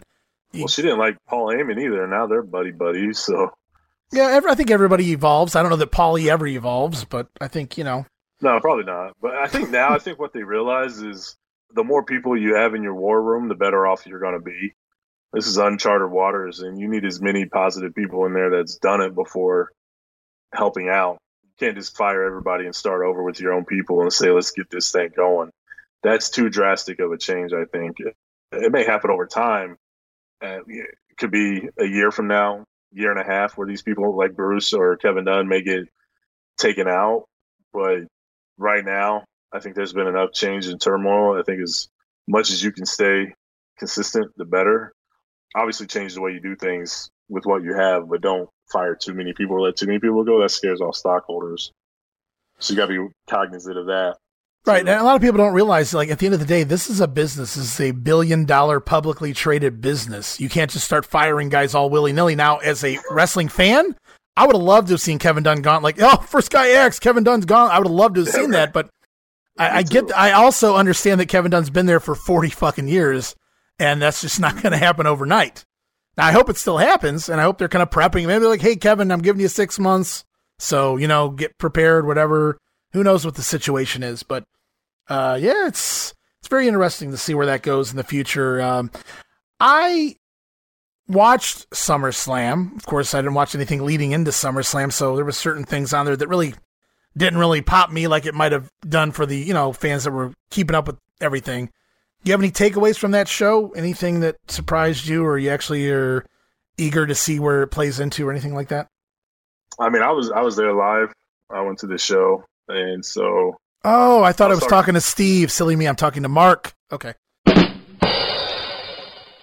Thanks. Uh, no, I, I enjoy a good show every now and then. It's fun to get away and go do something. And uh, my buddy's down there, Music City Toys and Collectibles. So if you live in Nashville, go there. He has all the toys you could think of. Is he paying me for that commercial time here? Uh, I, I can pay you, but uh, oh my gosh. no, he's a good dude. So I, I went down there to hang out with him a little bit and went to the show. I know when I was talking to my brother-in-law and cousin who went with me, and my, I was like, "Man, this show's gonna disappoint because you look at the card and it is what you mentioned earlier. It's, it's just a bunch of rematches, and it, it's like we've seen this before. And then I went to the show, and, and you know Becky and Bianca. I don't think they topped their WrestleMania match, but they had a hell of a match. And then you got the surprise returns. So the show started off really good. I thought it was fun. They're live. Kind of lost steam after the Pat McAfee match. It kind of went downhill a little bit. Ronda and Liv was boring as hell. Uh, Yeah, like you know, it. and they said that match got really shaved down, cut for time. It's isn't that odd that you would cut the Ronda Rousey match? I mean, of all people, I'm not I'm not complaining Probably because I don't. thing. Yeah, I'm not I'm not complaining. I'm just saying that that was it's odd that you have a uh, a name like Ronda Rousey and that's the match you decide you're gonna cut time on Right. versus some of those other what I wanted matches. You know, and I and I've heard Bryan Alvarez and some other people point out too, like there were like a million video packages in between the matches, and I don't. I'm not talking about like video packages setting up the match, like a feud video pack. I'm talking like commercials and Well- nonsense that you could have well, the easily just is- removed, and everybody saw their time because I guess what was the second match? I can't even remember what it was. Something early ran really long, longer than expected. Logan Paul and the Miz. Yes, the Logan Paul match. Yes, it ran longer than it was expected. Yeah. And you can't blame Paul for that because he doesn't have his wrestling timing down. Now, The Miz has been around long enough to know how, believe me, you, you know how long you're in there once you've done this thing a few times. You know it's been five minutes. Yeah. You know it's been 10 minutes. I don't know how you know, but your body knows. And you know. And so if they were, you know, what am I? I'm talking like this is a fucking in- indie. It's fucking WWE. The referee's in the ring with a fucking earpiece. You can tell him to go home. So, exactly. uh, but you I, I will say though, um, okay. so on Peacock, if you don't have premium, you get commercials. So I'm wondering if people like Meltzer and Alvarez and those guys who complain about this every premium live event are Mhm. getting like the five dollar version, or if they're paying for the ten dollar version. Oh, come on, Steve. You know Because- Dave Meltzer has the full version now. Come on, man. Let's be so? really. Oh, I know so. These guys 'Cause paid. I, I know like uh, like the Lashley commercials that they show and all these videos that they show for um like Kevin Owens. I know they show Kevin Owens and Charlotte. at SummerSlam.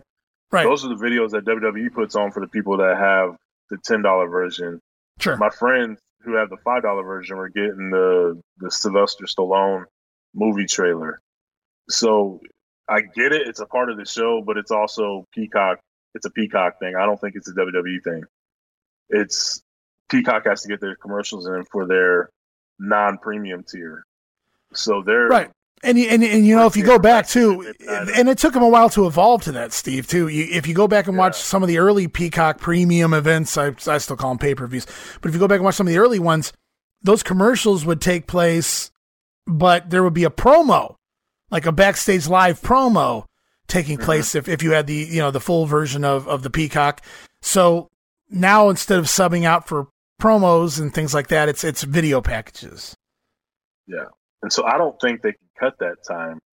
Well, that's Honestly, you know, the, yeah, and it's live, and that's what sucks about it though. So either way, we're yeah. watching a commercial. I yeah, get it's yeah. a WWE commercial, but it's still a commercial nonetheless, and and you know that's that's bullshit. At the end of the day, in my opinion, it's eating away at our time. Whereas when it was on the network, WWE network, the show just ran until it needed to end, and now there's they have these set pay per view fucking times all over again. Like, oh, got to be done by this time, or what happens? Cinderella turns into a fucking, you know, uh, Vince Russo on a pole? Right. Like what? Like what the fuck happens? I don't understand.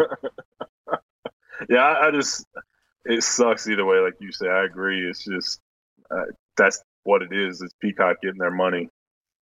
Uh, really, that's all it is. Yeah, I mean, we might see more of that too if this, you know, ever goes up for sale. But I, I don't think Liv is. She's not very good in the ring to me. So I'm glad they kind of cut her match. I haven't been on that I train. I haven't been watching the program. I haven't been watching the programming, so I'm not on that train. I know a lot of people got on that train, that Liv Morgan train. Mm-hmm. So, you know, it's like I can't really judge because I didn't watch the story unfold, but a lot of people bought into that when she she won the money in the bank. Now cashing in and beating Ronda Rousey, it's a completely different thing. Like I'm like, what the fuck was that? Like yeah, I wouldn't yeah. buy in that no matter what. But her winning it, everybody in the crowd seemed to be like really happy for her and shit. And it's like I don't know the story they told to get there, so I'm going to be fair, even though I'm not a fan. To be honest, they didn't tell really a story. Okay. so it was just a "you deserve it" moment, then kind of kind of deal. These wrestling, kinda, you know, you know, the internet community lover. I, I know she's had. She, I think she. I don't want to misspeak. There's a documentary on the Peacock. I haven't watched it. Um, about her. So I, I think she's had a troubled childhood. I, I don't know. I'm not going to speculate or misspeak, so right. we can move past that part. But I know a lot of the internet fans love her. They think she's great. Um, I think Cornette even came out and kind of he kind of trashed her in the sense that I, I, remember. I don't know if you've seen the story about her and Natalya during the house show, where she yes. basically yeah, I saw the, the video clip. Yeah, and right. up. Right. He's like, you know, you watch her wrestling, you can see why Natalya's pissed off. She has to go through this every night, helping her. And he even kind of mentioned, kind of like what he mentioned about Miz and Logan Paul, how Logan Paul looks really good, but Miz is taking a beating in there, not necessarily physically, but just helping with the timing and telling him where he needs to be and doing everything because he just doesn't have that yet. Right. And Liv seems to have that too. She's very sloppy. A lot of her moves, you can see how they miss. I know, I know they're not necessarily hitting each other, but you know, people can lay it in and snug it to where it looks like it's happening. She totally whiffs on a lot of her moves. She's sloppy. She's not very fast. I, I just don't see it. I don't see what other people see in her. Maybe she's attractive maybe it's her story, but her in ring is not very good, and Ronda's not very good either unless you have her in there with somebody who knows how to work. Uh, she's she's fell flat on her face with people that just aren't very talented. If you get her in there, I, I don't. I know people don't think Nikki Bella is that great, but I thought her match with her was really good. Charlotte's of the world, Sasha's, those people, Becky, they can really get the best out of Ronda Rousey. These lower card people like Liv and Natalya and them, they're not doing anything for me when it comes to wrestling Ronda Rousey. Yeah, and I'm wondering to how me, long they're, they're going to ride ride this ride this Liv Morgan train. Are we just going to ride it till the wheels fall off and it's just not going to work? Or are we going to give uh, up on well, this pretty soon? You. Because she just beat Ronda Rousey two times in a row, and and Ronda turned heel, and the, and the logic has been for decades that you can beat a baby face uh, multiple times if he's getting ready to turn heel because he's not going to lose any heat because now he's going heel and it, none of it counted, none of it mattered. Uh, but right. now she's done two jobs in a row to this girl that I'm just not buying it at all. And and, and neither time's been definitive. First she cashes in, and then this time it's like a tap out as she's pinning her. So it's like I've read online. I think Dave Meltzer might have even said like how is Ronda turning heel? Why she has a legitimate beef? Like she made her tap out yeah. before the three count. Really? So really? she got ripped off. Count. Yeah. So it's. And I will say, I, they're live. Ronda got a huge pop. I don't know if it's just the music coming on or what the deal is. It wasn't like an extended loud pop, but she was over. Liv came out and it was dead silent, man. I even looked at the, my. I had a guy sitting next to me. He was talking the whole night. He was a pretty cool guy. Uh, shout out to whoever that dude is if he's listening. Um, but uh, he was very cool, and I was like, man, she got no reaction. Like they just didn't care. And those are the type of things that you listen for or look for when kind of hot shot something to see if it's actually working. And I just don't think it's working. I don't think they wanted to kill her off just yet as far as her title run goes at SummerSlam. So that's why you have the false finish. But I really think it's probably going to go down at the Clash at the Castle. I think Ronda's going to get the belt back, and maybe somebody comes back for that match afterwards. You know, kind of build the sort some at Extreme Rules or the Saudi show. But she didn't have any reaction to me. Like people didn't even jump out of their seat. Yeah, very very curious to see what they do with a lot of these uh, ladies. Becky Lynch is going to be out now for a little bit with that separated shoulder. I'm sure Charlotte's ready to come back whenever they want her back. And then, of course, we have so, reportedly, you know, Naomi and, and Sasha Banks have uh, everything's been everybody's uh, nice, nice again until the next time they they feed Sasha a uh, storyline she doesn't like and she quits again. But that is what it is. And don't boo me, guys. I'm a Sasha Banks fan, but it, you can't fucking take your ball and go home every time you like a fucking you know. It's your job. You know, if they want me to exactly. stock, if I work at Walmart and usually I stock the chips, but they want me to stock the peas today, I still work at fucking Walmart and I'm going to do what you fucking, that's my job. This isn't fucking real, people. If they fucking don't want you in a tag team match, but they want you to wrestle a high profile person like a Ronda Rousey and, and do the or job. Belair. Yeah, anybody. It doesn't matter who the fuck. I don't care if it was, eh, you know, somebody, I don't even know the lower, Natalya. Yeah, I might be fucking upset, but I'm not going to tell them, well, I'm not, I'm just going to quit the company then because I'm not wrestling who I want to wrestle. Like it doesn't work like that. And who the fuck are you? And again, I'm a fan, but who the fuck are you? Like you're not a fucking Hulk Hogan. You're not fucking Stone Cold. Look what happened to Stone Cold. He went home and they said, "Fucking go home." You know, exactly. you're not, you're not the fucking Rock. He got released quicker. He got he got fired quicker than Sasha did. yeah, I, I mean, like I mean, the only reason, and, and, I, and I hate to say it, but the only only reason Sasha's back is because of everything that's going on right now with Vince. I think, and they don't need more bad press and also they're females. So, you know, you got to be right in 2022 and you got to, you know, they say it's equal, but really it's, you know, the, the focus is more on the females than it would be a guy getting fired in this instance or whatever, or quitting or whatever. So, you know, and now there, there's rumors that they're both back and I, I could, I could do without Naomi for the rest of my life. I've never seen what the, she's never shown. Oh, she can do, you know, she can do the splits. She can springboard into the ring or whatever the fuck it is she does. First of all, get rid of the fucking glow gimmick, okay? It, it, it, hasn't been, it was never over, but it got old fucking years ago. Come up with something new. Oh man, they won't let me do my gimmick. Well, they let you do your gimmick, and now you fucking haven't tried to create anything new in fucking years, and you've been here this many fucking years, and if you were a dude, you wouldn't even have a job anymore because you're not good, frankly. I, I've never, I, have never said, man, that was a really good Naomi match. Not once. She's athletic as hell. I mean, that's you can be athletic. I, yeah, you know, know but you got to be able to work too. And I think she helps a lot, like when it comes to like Royal Rumbles and stuff like that. She's one of the few that can actually get over the top rope easily without fumbling and stumbling everywhere. But how many years do you need that things. before you, you know, move on to a younger uh, person that can do more? You know, it's like we're we're holding somebody else down because she's been here. So okay, she's been there. Oh, and she's married to the USO that keeps getting the DUIs. So. yeah, I, I, will say too, like uh, like CM Punk coming out and saying like, "Well, look what they did to me," and when I quit, they came out and said I'm a quitter and all this, and then Sasha and Naomi do it, and they come out and say they disrespected the WWE universe. Well, they need to do the same thing to Brock. Nothing's changed. I'm like, well, first of all, Sasha and Naomi happened on Vince's watch, so of course nothing's changed. Brock happened on Triple H's watch, and they he came back that night and did his job like he was supposed to do. Well, here's my thing. To do. Here's my thing like with the Brock back. thing. Yeah, well, it, it wasn't going to happen. It wasn't going to happen with Vince either. That could have been on Vince's watch. Vince isn't going to sit there and shit on Brock because that's his, in his mind, that's his cash cow for whatever reason. But my problem with this is Naomi and, and, and Sasha walked in there. They said, here's the belts. We're fucking leaving. And they let him leave. You know, they were being dickheads. And Brock does it for a, you know, he's like, my owner, the owner of the company that I work for, just fucking retired, but nobody told me. And I'm the, you know, the main draw supposedly or whatever. And nobody even tells me anything. He, you know, whatever. And he is, he's temperamental and he doesn't even need the paycheck. So exactly. he leaves, but you got to remember they said he left at whatever fucking time that was, noon or five or whatever the hell it was.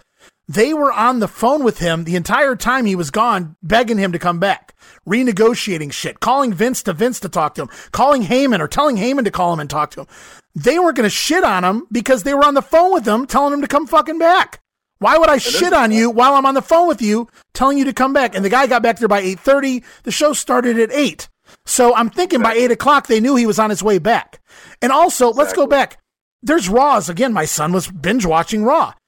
They make it very clear repeatedly. One of Steve Austin's best friends, not Corey Graves, who may know Sasha and Naomi and was told to say shit, but one of Steve Austin's very best friends in real life, Jim Ross, was right there on the fucking commentary saying the lines, well, he took his ball and he went home. He ain't coming back. And, you know, and he let everybody down. He's all this shit. And I heard, and I only remember hearing it like once.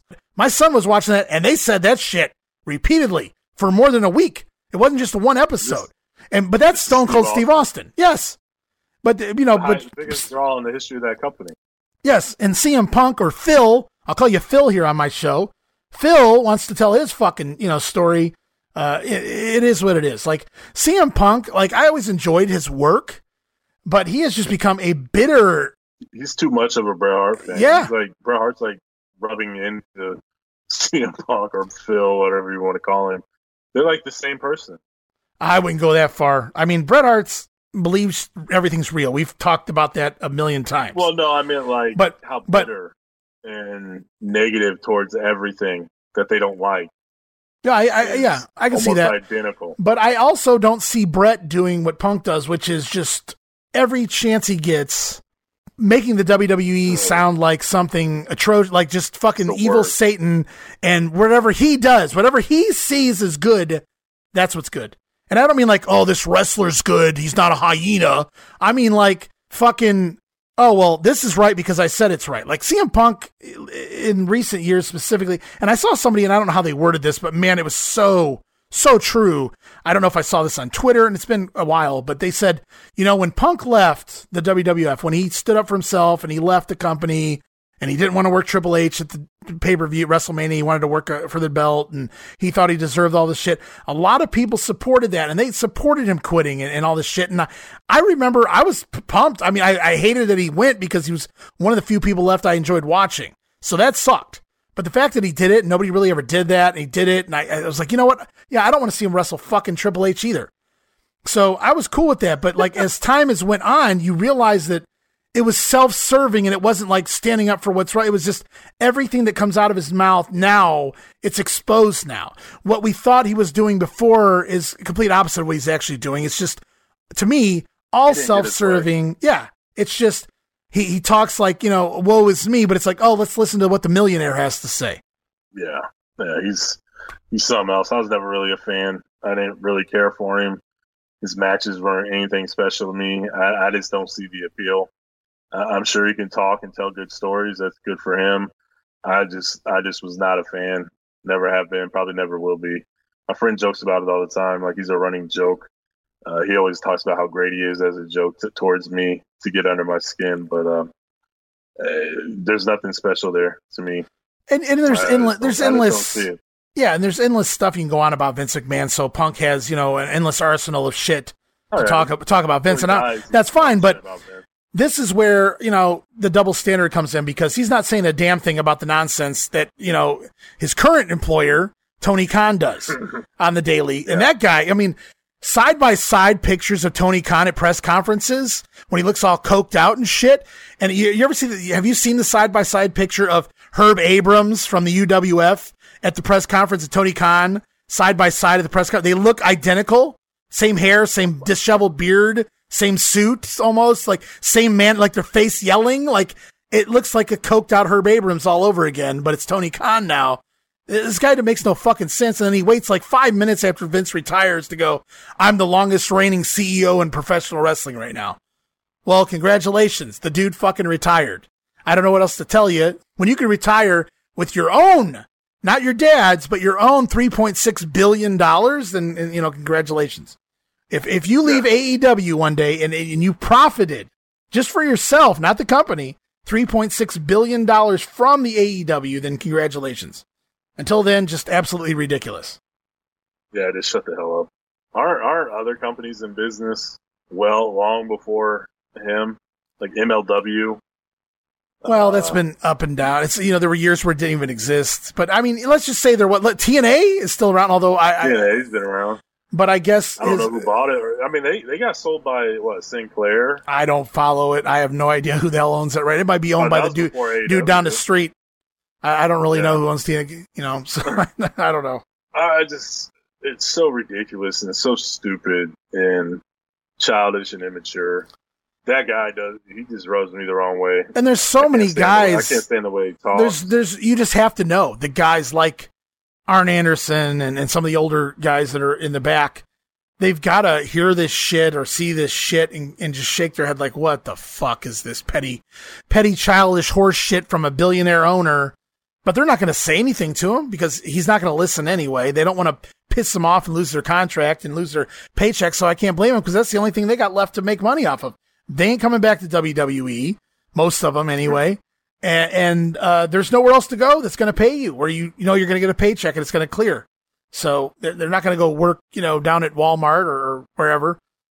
So right, yeah, it's just like Tully's well, already out. Yeah, Tully's gone. You know, and I, I, don't know how much that was Tully. I'm sure Tully was enjoying. Tully was uh, the king of sitting there collecting a paycheck in, in AEW.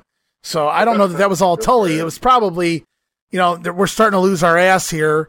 So got to start cutting. A lot of these guys, you know, originals aren't, aren't getting renewed, and a lot of them for the oh, better. I really wasn't anything that Tully did on on camera. I, I feel like he could have helped wonders backstage if if you know he took it seriously. I just don't know Tully Blanchard would would even take it seriously. Probably not. He doesn't give a shit. Like you no. said, just give me my check. Oh, you want me to be done? All right. All right. Thanks for the probably million and a half you just gave me over the last two or three years or whatever it's been. You yeah, who knows? You know, I'll it's like that.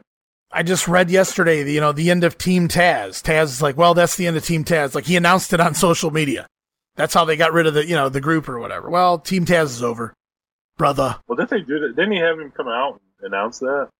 I don't know. I didn't watch the show, but uh, from my understanding, the way it was, the way it was announced on TV, it was oh, okay. like it could be over or whatever. Then he like went on Twitter, was like, "Yeah, Team Taz is done, brother," and it's like, why? Why is it done? Because I, and I wrote, I, I wrote back to Taz and I know, you know, he wasn't going to like it, it or, or retweet it or anything.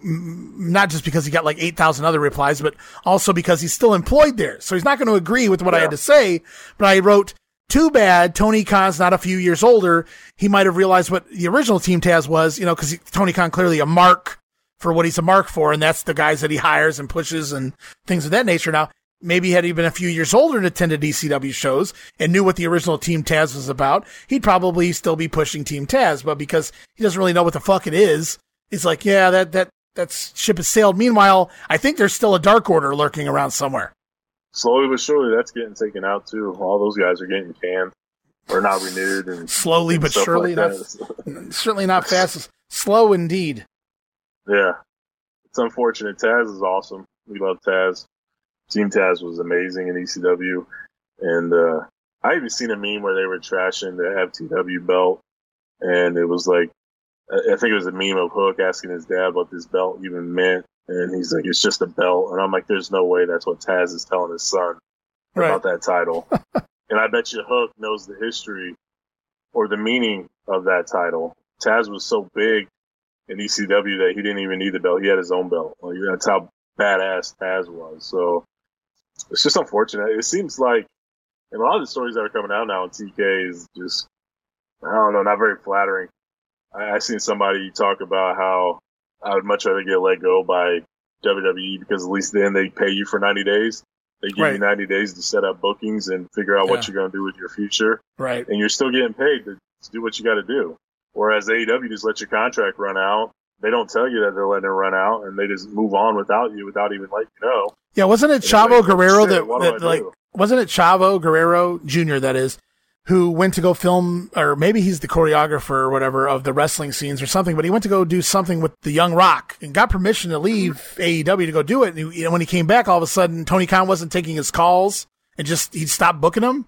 And Chavo like had to go on social media and go, dude, this, this motherfucker's not even answering my calls. I came back from wherever they're filming it over there, New, New Zealand or whatever the hell it was. But it's like, I'm back and I'm, you know, I'm, I'm trying to call my employer and he's not answering my calls he told me my job would be here when I got back, and it, apparently it's not.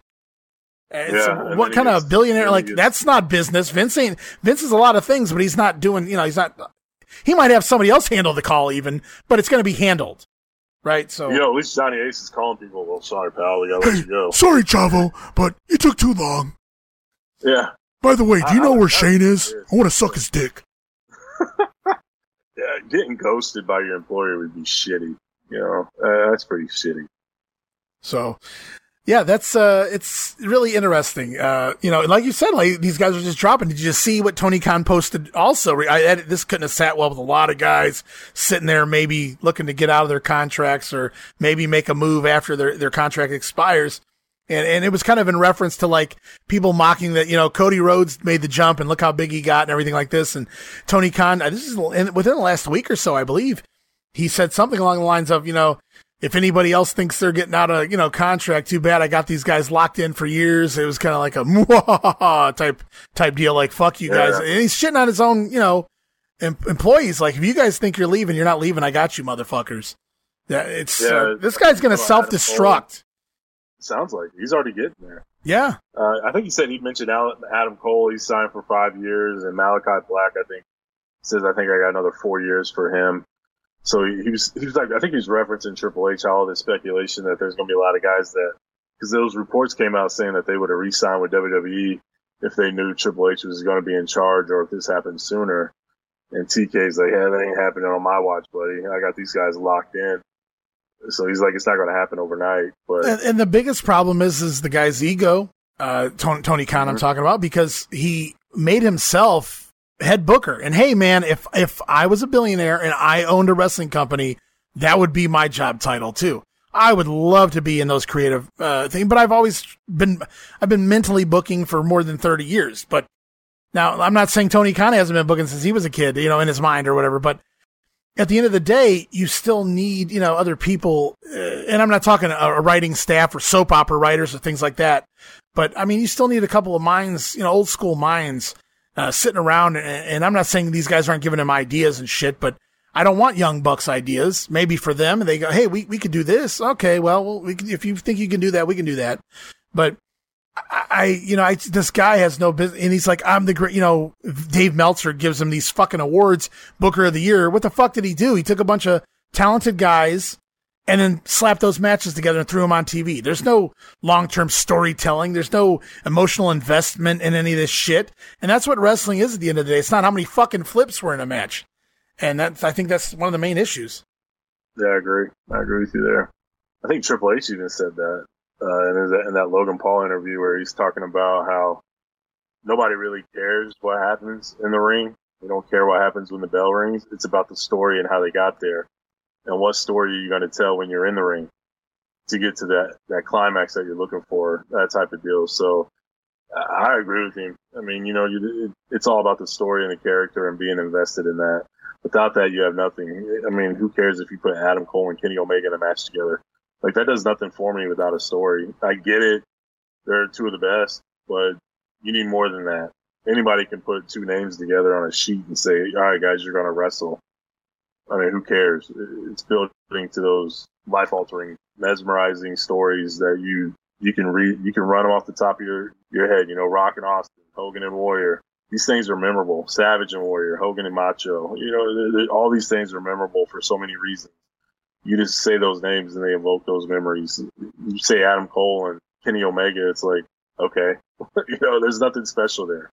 So it takes a lot to make it work, but TK is only doing just a little bit of it. Uh, I don't know. I'm not a huge fan of AEW. I think why I liked it initially was because of Cody Rhodes. Once Cody and the vision that they had, I think the Bucks and Kenny Omega and Jericho, the vision they had, kind of got wiped away. It kind of took a lot of it. Yeah, and Co- Cody's openly admitted that AEW uh, turned into not what he had in mind when he first, you know, got together and then they put this all together and things. And I'm sure he wanted a more conventional, not saying WCW, but you know, more WCW style of your typical wrestling promotion. Yes, obviously with with newer ideas and things, of course, but also everything makes sense. Everything's a storyline. Everything's a, a this or a that. And, and, and AEW is just kind of like throw shit against the wall every week. And if it's a good match, that's all that matters. And it's like, I don't, I don't give a shit. Like you just said. So. But you know, and, and, and, Tony Khan is, uh, at the end of the day, you know, he comes off as a, a huge mark, not just for himself, but for a lot of the guys, because he's letting some of these guys do whatever the fuck they want, and it doesn't work. Everything Jon Moxley comes up with is uh, fucking awful. For as much as I love Dean Ambrose, I fucking hate. I can't believe, you know, I never, if you had told me when he left and they filmed that video, like the Jon Moxley video, like he, he ran away from WWE, escaped, you know, the, the prison or whatever you want to call it, and now he's coming to AEW and all this cool shit. Initially, uh, if you had told me, like, oh, he's going to be awful, I'd have been like, fuck you. Like, it was the only thing I, I could even stand. I liked his creativity in the WWE, his promos and things anyway. And, you know, he goes there and he can do whatever the fuck he wants. You got to be able to put your fucking foot down. No, you, we're not going to have fucking mousetrap matches here. That's not fucking happening. Fucking go in there and wrestle. You fucking wrestle, so go fucking wrestle. I don't want to. I want to fucking fall on barbed wire. Well, there's a time for that. We can do that once a year, but we're not going to do that every fucking month. I'm gonna blade every match. Yeah. For no reason whatsoever. I, I don't remember what meme I saw yesterday. It was like, oh, Jon Moxley just locked up. He's already bleeding. You know, or he's, Jon Moxley grabbed a headlock. Now he's bleeding or something like that. That's great. That's great. it's it, it means nothing. You know, it means absolutely nothing at all. And he's, he's give it away he seems smart enough. He's certainly been around enough and been around enough people to know that how to make things mean something. So to continuously do this, the guy's just going to do what he wants to do. He's there for himself. I mean, and you know, as long as you're paying him what you're paying him and using him where you're using him on the card, he's fucking going to keep and letting him do what he's going to do. Why would he, why would you do anything different? Who knows? It ain't working. They've had the same 930,000 people watching every week. They can't get anything else. Even So- their big shows that they have, they put names on to make them special. They're not even doing anything. Did you see the uh, Did you see the meme of the day today? I, I retweeted it. I don't normally retweet a lot of this stuff, but it, it made me chuckle, so I, I had to uh, retweet it. Uh, somebody, I think it was Matthew from Botchamania. He posted a picture. Uh, fan in the front row. The big headline match this week on Dynamite. Do you know what it was, Steve? I, I did see this. Christian and Christian versus Matt Hardy. And this fan in the front row holds up this big ass poster, and I retweeted this so you can go on my at least my social on Twitter uh, at Wrestling Grenade and see this. The guy wrote, um, "I played this match on No Mercy, which was a Nintendo 64 video game uh, way back in like 2001. yeah, 2000, 2001, something like that. So over 20 years Yeah. ago, this guy wrote, I played this match on No Mercy and it made me laugh because yeah, I'm sure I played that match many a times on No Mercy. Uh, that just uh, playing into how old these guys are and how many times we've seen this fucking match. And uh, I didn't watch the match, but I've I read a lot of people saying that Matt Hardy needs to call it quits. So and, got, uh, he hasn't been the same since he fell on his head with Sammy Guevara. It just doesn't seem the same. I, I, I can't say I'm watching, but I haven't heard any many positive reviews from anything he's done since then. I don't know that he was any good before that. Remember, he masqueraded as wrestling with his gimmick in TNA, which worked for a while there, and then Vince, you know, did what he did with it. But it is it is what it is. But so he never didn't really necessarily have to have a bunch of five. Not that he ever had a lot of five star classics to begin with, yeah, but, exactly. but um, he didn't necessarily have. stories though. Yeah, yeah. Uh, you know, with the re- right creativity, whatever. But like, you know, when he's sitting there managing guys in, in AEW and whatever the hell he's doing, it's it's whatever.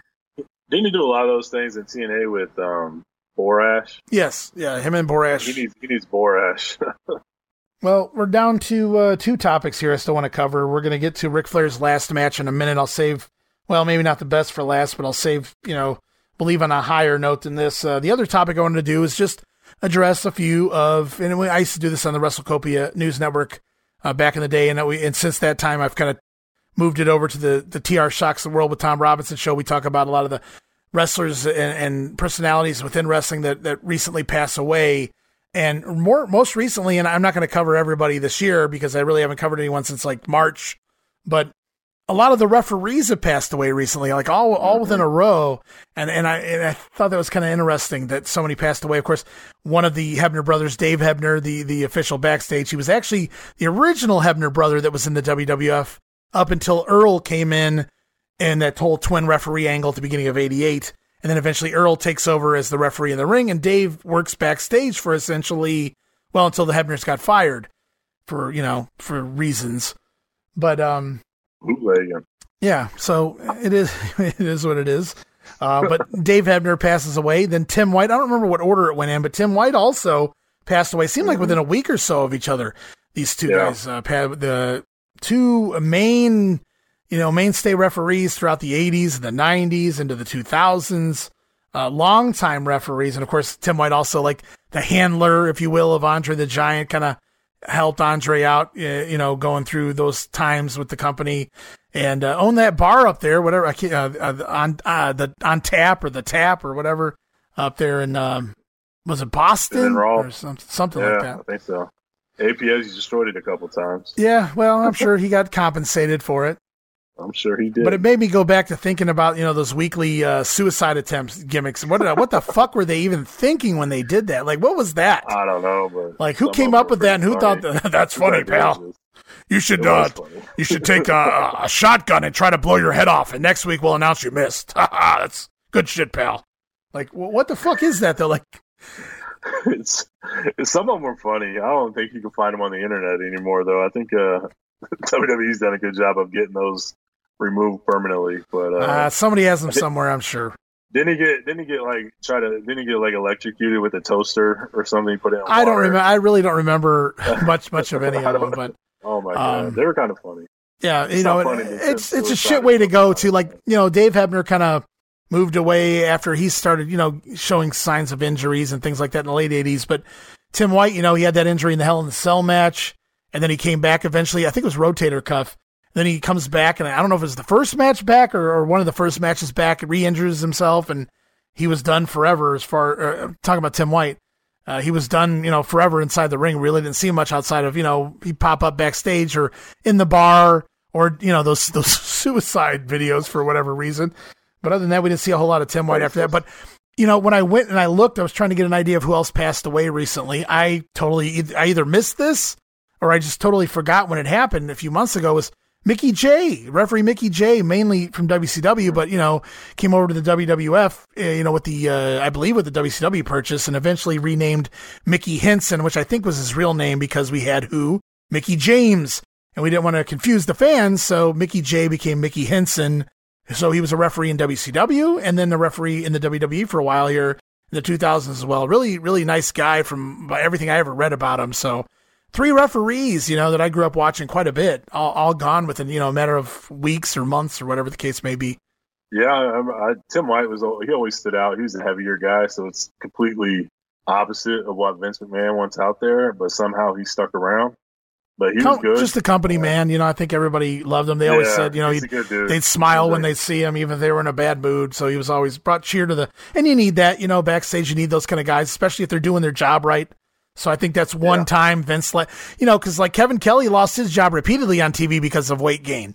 So, you know, you figure Tim White in the ring, you're, you can see Tim White. Uh, at all times mm-hmm. if he's in the ring. So it's, you know, obviously Vince loved Tim White to keep him around as long as he did in, in a, in a position like I that. For, I wonder if that has something to do with the way he, being Andre's handler and how much he helped Andre. So maybe that had something to do with it. But I, I always enjoyed his work. Which Hebner took the, the, the toss like that was uh, that was that, like that was Earl that was Earl because he I think he uh, got injured on that toss actually. So the plan was yeah, well the plan was to for Earl to start refereeing immediately, but then that and I'm sure there was a lot more planned for the the the, the double the twin Hebner story, but they had to stop it. They had to cancel the, the rest of the storyline because Earl got hurt. Hogan damn near because yeah, Hogan fucking tried to throw him into the fifth row instead of throwing them onto Andre and DiBiase and things like that. So, so yeah, it's it, it would have been interesting to see what they would have done with the with the twin referees had they been able to use Earl moving forward there. But nope, it wasn't meant to be. And then once Earl did finally recover, he re- essentially replaced Dave in the ring. And I think even for a while they referred to him as Dave. For a while before they kind of slowly morphed him into Earl himself. So he kind of played his brother when he when he came back for a little while anyway. Yeah, and then Mickey J, he was good too.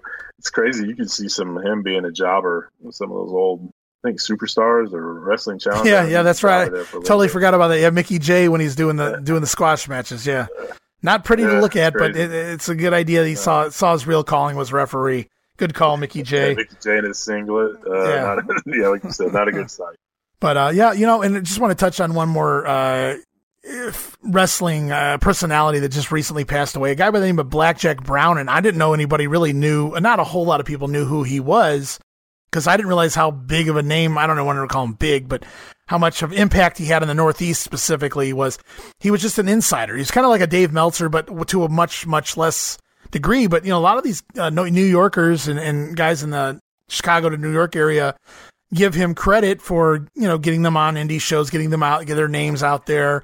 Uh, Justin Roberts did uh, pinned him a big uh, letter because he says that it was Blackjack Brown that got his name, you know, got him into the, the, the business. So the the guy did a lot more than I ever thought he did. But for me, the reason you know his name struck a chord with me was because before I ever saw an observer and before I had a computer, before there was like AOL on the internet, uh, locally in a lot of the big cities, at least up you know up here up north, we had something, a lot of our big newspapers in the big cities had something called a quick line. And what you did was you called a, a local number and then there was like a zillion four or five digit different pin numbers you could enter and you could hear your horoscope. You could hear the baseball standings for the day. You could hear pretty much uh, where the fucking movies were playing, the times and all this other shit.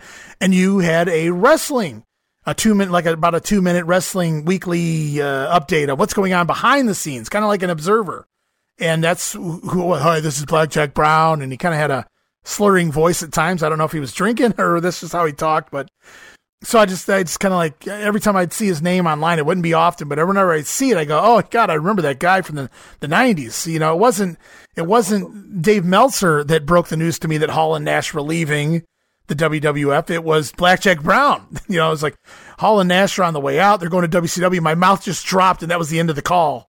I'm like, what the fuck? You know, I'm like, that's that's all you're giving. Yeah, it's well, he said they're going to WCW or whatever. I'm just like, right. and now I got to like, wow, like I, I, that's all I get. I can't, I can't go online in 1990. Yeah. I mean, you could, but you know, at that point, I think only my cousin had AOL, so I wasn't, you know, I wasn't, you know, I couldn't access it, and you, the news wasn't out there like it is now. Like yeah. you go, you just Google something, and there's nine thousand people reporting it. You'd be lucky, you know, if within a week you got some kind of a, you know, story. Yeah, so I just remember, you know, it's so funny. I saw he just passed away, and all the all the the northeastern guys, Taz, Tommy Dreamer, Bubba Ray, and all those guys. Uh, apparently, you know, re- knew him really well and things like that. So it's unfortunate. You know, he was kind of like an insider, one of the original insiders before you know the internet took off and things. And I, I guess he kind of lost, you know, got lost in the shuffle after that.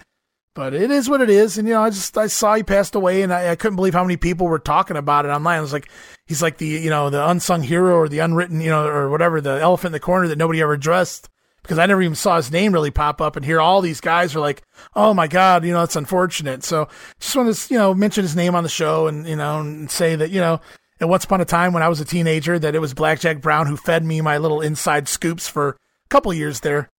That's awesome. I, I didn't really have anything like that. I remember we had it for a little bit in our newspaper where there was actually like on the back page of the sports page. Yes it was a a wrestling uh, piece. Like, sure. You had all the wrestling stuff, so I would get the paper right. every day to kind of read up on stuff. This is like I was on the internet, but I I wasn't really going around looking for wrestling news.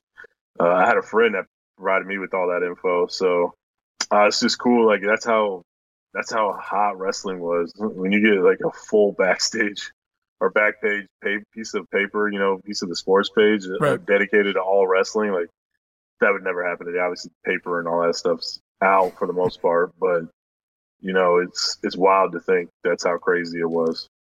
But nah, that's cool. I wonder how many of those type of people there are that we have no clue about.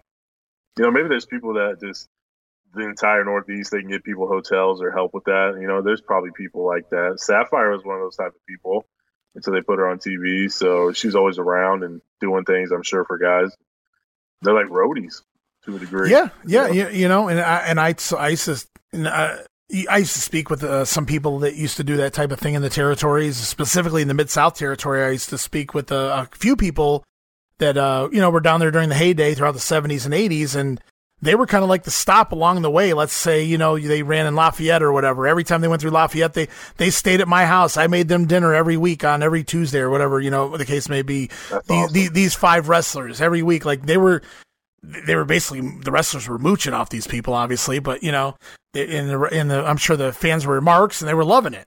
And I'm not, you know, I'm Yeah. trying, I'm, I'm not trying to say anything derogative or anything negative like that, but there are a lot of people that help these guys out along the way that uh, you know it's kind of interesting that you don't even think about because if you could save money by not paying for hotel or dinner and you're getting fed you know you're getting fed every tuesday at the so and so yeah you know, yeah home meal, homemade meal, not garbage fast food.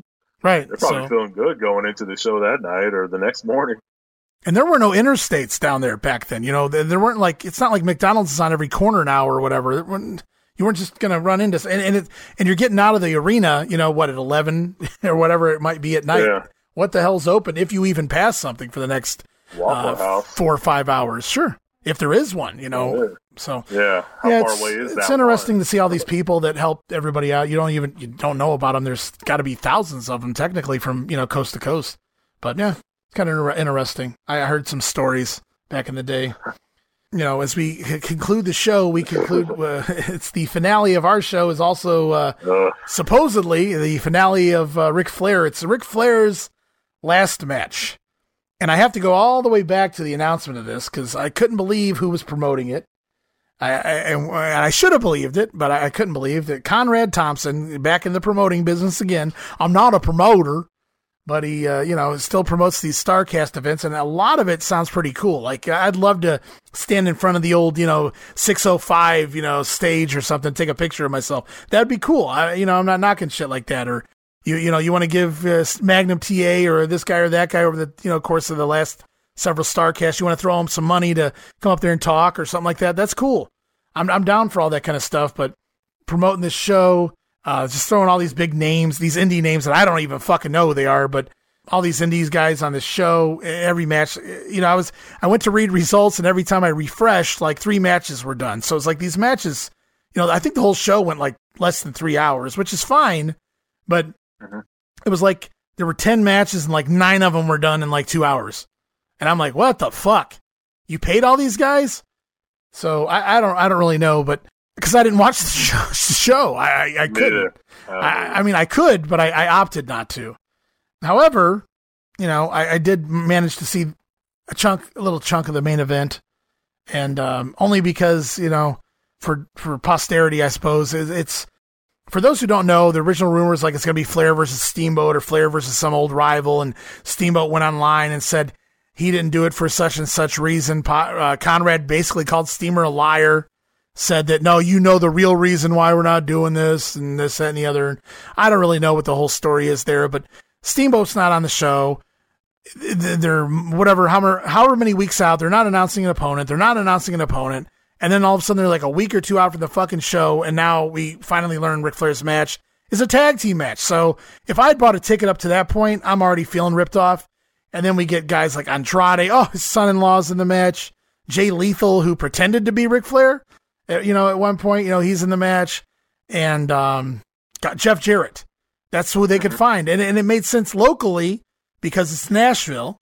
And it made sense for uh, Conrad because Jeff Jarrett's one of his podcasts. So I guess I see why they chose Jeff. And it's not a knock on Jeff Jarrett, but he's he never had some feud with Ric Flair. It was like it just felt thrown together after all of this. You multimillionaire, you were within weeks of the show, and this is what you could come up with. And this is what we got. We got an in law. We got, you know, Jay Lethal, who was helped training Flair for the match. And we got Jeff Jarrett, who kind of made sense because, you know, he's already business partners. Yeah, it's all in house convenience type deal. Wonder how much Andrade got paid, if anything. You know, maybe he did a solid for Ric since that's his dad now, um, which is weird to say. Jay Lethal obviously was training Ric Flair to get him prepared to come back. Uh, I know that video's out there of them wrestling or running through the going through the motions on some stuff. Jeff Jarrett doesn't really make sense either, but like you said, he's a part of the podcast network, so it was probably easy to get done compared to what he was trying to do. Yeah, and I've heard so many words used to describe this match and Flair, and, and a lot of people are like, "Oh, come on, man, it was fun for what it was," and the people live enjoyed no. it, and it, it, was it's whatever. First of all, a lot of people, specifically like Bryan Alvarez and shit, they just don't want to see it because of Flair, Flair's age, Flair's health. You know, they were worried for Flair. It wasn't any of that for me. It was just this is a fucking cash grab scheme. If if I've ever seen, it's just bottom of the barrel carny horse shit from Flair's end, from Conrad's end. I don't give a fuck what you say. I, you know, I, am sorry I made an enemy. There's so many guys out here that are afraid to make enemies with these other podcasters.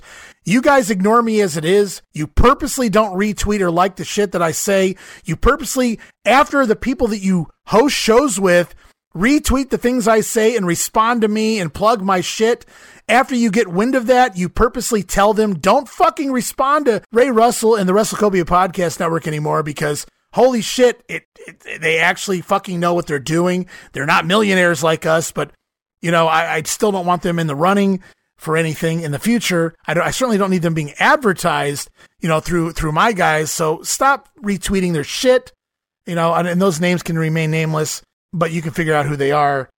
But yeah, I want to get back to this. Like to me, it was just a cash grab scheme uh, from the beginning. I saw it for what it was. Uh, Flair's always wanting to figure out a way to make more money, which is, you know, that's just business and it is the way it is. And hey, you know, guys got to live. But it's it just feels like one shady, carny, nonsensical thing after another. And hopefully this is the end for a lot of reasons. Like I don't need to see that shit again. But of course, you know, Conrad gets worked into the finish. And I'm sure he did it in typical Conrad fashion where he's like, where he kind of hints at wanting to be involved, but never actually says it. And then, and then the, the wrestler thinks it's their idea. Conrad, why don't, why don't you get involved? Oh, I couldn't do that. Oh, no, come on, Conrad, man. It's your show. You're great, man. You're making us all this money. Oh, all right. I'll do it. And then, you know, he throws fucking brass knuckles and, and I, I loved, you know, the early stuff with Bruce, uh, and Bruce's podcasts. You know, I remember being in a store with my wife the very first episode. I want to say it was the Dusty Rhodes episode, the polka dots or whatever. Maybe I'm off by a week, but I think that was the first episode. But I remember being in a store school shopping that summer and it was like the first podcast I ever listened to straight through. I put my earbuds in and I listened to it while my wife's walking around for hours buying all the kids clothes for school. And it was like, wow, that was really refreshing. That was fun. Bruce Prichard's got, you know, got the personality. And I enjoyed the show for a long time uh, you know, until things became a little more obvious, until maybe egos started to get inflated. And, you know, mm-hmm. whenever an ego gets inflated, the real person comes out. And I'm like, yeah, maybe I'm not digging this guy as much as I thought I was. I kind of see where he's coming from now. He's, uh, he would give Bruce shit whenever Bruce wanted to talk about old territory era. There was a Houston episode, uh, you know, and remember all the original Bruce Prichard shows? They went like six, seven fucking hours. They didn't need to but they did. Right. But then we get to the Houston wrestling episode. Bruce is like the only one alive who's able to really tell, you know, tell it from the beginning. I mean, you know, he, he had all the knowledge of Houston wrestling. He could really tell you stories, you know, for fucking days. I think they got about three hours in, and, and that was two hours after Conrad started doing his fake yawning and shit. Okay, he was already done with the show an hour in. But finally, he's like, all right, Bruce, it's been three hours. We need to wrap this shit up. Now, all of us, you know, it's like, wait a minute. This is what I, you know, like, I'm finally listening to something I want to hear about instead of 2003 fucking Vengeance or whatever the fuck. Sorry, guys, I'm losing my voice a little bit. I'm getting back into this shit, but. Vengeance. So now, you know, that offended me. So now he's just trying to have fun with Bruce, and he thinks everybody that listens to him thinks like him. No, Conrad, not everybody started watching in '89, stopped watching in '91, and started watching him when Hulk Hogan turned heel. And so in between and in before, wrestling was irrelevant. I'm sorry, it's just not the way it is. Right. Yeah. I never really listened to him, so I can't really speak on it. I do know uh, the Starcast event itself was pretty shitty as a whole, uh, as a fan experience. If you go online, there's a lot of negativity towards it. I was very um, let down by the Bret Hart interview. That was the only thing I listened to, and well, I was. I'm not, I'm not, even talking about those things. Yeah. Um, the, being there, I, I, didn't go. I was debating it. Uh, to, I'm looking at the money, and it was like, okay, Bret Hart, an autograph and a picture is like 150 bucks. You got to pay eighty dollars to get in because me and my wife was going. So uh, there's a hundred, and then parking I found out was twenty. You got to pay eighty, hundred dollars just to park your car and get in the building, and then I'm gonna drop 150 just to shake Bret Hart's hand and get an autograph. So I was like, yeah, I'm not doing all that. Uh, screw that. Somebody told me that there was like one table set up to do day of payments for like a photo op or an autograph. Mm. And there's one person where there's like one or two people working this table, and everybody had to go to this table. And I guess when they got up there, they was telling them, "Oh, you need to go over here, or go over there, or go over here." just to get, figure out where to even go to buy an autograph. I'm sure it was bare minimum because the less people photo. you pay, the more money you profit. And I mean, that's what this exactly. Was. Let's be honest. you know, when I when I started reading the names in the battle royal, and I, hold your thought because I want you to finish it. But you know, I, I want to get this in too. When I started reading the names in the battle royal, I'm like, they're not even paying these people, and I can't say that. You know, like I'm not going to say that they didn't pay Bubba Ray Dudley or whatever the fuck, but. I started reading some of these guys. I'm like, there's no way that they fucking said, I got to get this guy that lives in fucking Ohio eh, eh, Right. There's no way. There's no fucking way. Now maybe Conrad said I lock his stuff, or maybe the dude sent Conrad something, and Conrad's like, "Oh yeah, that guy's cool. I'll bring him in." But at no point do I think Conrad said, "Hey man, I got to have you in this battle royal, and I'm going to pay you X amount of dollars." And I'm not saying these guys didn't get paid. Maybe they did. I don't know. But I just I have a right. hunch. I have a hunch that at least some of these guys were like, "Yeah, it'd be cool to work Ric Flair's last match show," and then they just kind of fucking you know showed up to work Ric Flair's last match show probably how it went, but it's designed so vendors pay the talent to come in and get autographs and things like that, and they they help out. That way, Conrad doesn't have to pay for everybody. And these Starcasts and a lot of people are starting to see through it. Like you, kind of like how you mentioned, starting to weave through and see through the bullshit of what Conrad is all about. But it looks like it's just it's set up to where these these shows that you talked about that you're interested in, like the Bret Hart interview, the Ric Flair roast, those sort of things, those are basically set up to make Conrad all the money. You pay to come and see that stuff.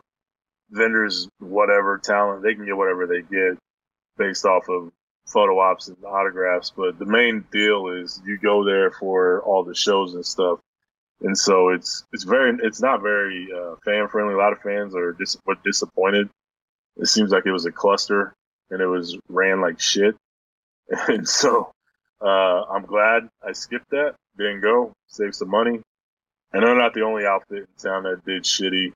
Uh, Fiterman Sports, they're like the autograph folks for WWE, and they had private, they had public signings set up. They had one with Bobby Lashley. Supposed to be three hours. The dude got there. He paid online. He pre-ordered for an autograph. And he got there right at the beginning of hour two, and Lashley was already gone. And they said, "You got to call us on Tuesday. We'll give you a refund." So uh, some shitty experiences. It sounds like from these people, but I never been to a Starcast. Uh, I was debating it, and I'll probably never go. It is, it's not my cup of tea. Well, I'll say this. I mean, he went balls out because he didn't know what he was getting into. And he has, you know, uh, yeah, he's not a billionaire, but he has he, he has quite a bit of money. He can do what he wants to do with it. Let's just let's just be honest. And yeah the first couple that he did, he had so much shit going on. He had two things going on simultaneously almost the entire weekend. So mm-hmm. if you wanted to watch Magnum TA and Tully Blanchard talk, you were missing, you know, I'm just making shit up here, but Bret Hart talking about, you know, whatever the fuck. So you're, you're missing out on a lot of shit here. So mm-hmm. I think he learned from that, but I think it was after the second Starcast, maybe the third, where he openly admitted on a show. I don't know what show it was, but he's like, he's like, I don't think we're going to have another Starcast for quite a while. And I'm not saying he lost his ass, but clearly he didn't make what he wanted to make out of it. So it's kind of like even he might have broke even or maybe made a little. It wasn't you know wasn't millionaire money though, so probably wasn't worth his time or the headaches right. that it would be to run all of this shit. Yeah, so no he certainly he certainly slowed things down on this Starcast, that's for sure. Um, yeah, but yeah, you talk about you talk about the vendors, and, and people don't realize like yeah, all these guys are coming in, but they're not coming in on Conrad's dime. There, he might be giving them a little something on the side too. I don't know to do these shows, but they're coming in with their got vendors. You're a vendor. You got to pay Conrad to get a table there. You pay. You got to pay a premium just to go to this show and bring a talent in. So you're paying to get in the building, and then you're paying the talent to come with you. So it costs more money for the vendors to get in there. Yeah, that's a, that's a shit show in of itself. So I, I feel like there wouldn't have been a Starcast five had it not been for You know, uh, well, obviously they timed it for SummerSlam. You know, he didn't think it could draw on its own. I think it's safe to say, though, at the end of the day, that uh, Ric Flair's last match had had Ric Flair not you know been part of this and, and done this ordeal, this show wouldn't have happened. This whole weekend wouldn't have happened because as you know, as cool as maybe you know to some people, maybe not to me, but as cool as some of the ideas were for the weekend, like the roast, which I hear was just way too long and then not very good. There's a bunch of no-name comedians. I never heard of half the people that they had lined up for him. Yeah, well, that's what I think Jim Ross said something like, uh, you know, you guys need to introduce yourself a little better because we don't know who the fuck you are. Um, exactly. but you know, I heard I heard it just went on forever. I know it lasted more well, well over two hours. I know I know that, which is just too fucking long for a roast unless you got like the greatest comedians of all time up there, you know, just going at each other. But you know, Johnny Gargano, okay, you know, a lot of current fans, you know, well, let's talk to Johnny Gargano about what's next. You know, get it in NXT. What's next for Johnny Gargano? He's not going to tell you what's next, so I don't know what the nope. fuck you know happened there. Bret Hart just sat there and, oh, you know, I got uh, one one thing to tell everybody. Uh, if you have any good ideas, don't tell anyone. Save them for yourself because there's a lot of lousy, stinking, stealing hyenas out there. You know, that's that's pretty much the takeaway. The the uh, hour and fifteen minutes Bret Hart shit that I listened to. And he's um, bitching about Shawn still in his ladder match. Yeah, yeah, that was yeah, that was like the last half hour of the. Let's talk about our my match with Davy Boy by talking about my ladder match with Shawn and you know these thieving, stinking hyenas that steal your ideas. And that oh, should have been my match. So Owen should have been yeah, a ladder match. That's what he said. How'd you know? I yeah, read like, about it. Yeah, yeah. So I can't listen to the guy talk anymore, man. Like, you know how bad this got with Bret Hart. I know I how bad. Sorry for. I actually feel sorry for Goldberg. like, that dude came out. I was like, I I, th- I live with that every time he brings it up. He's like, I can only say sorry so many times.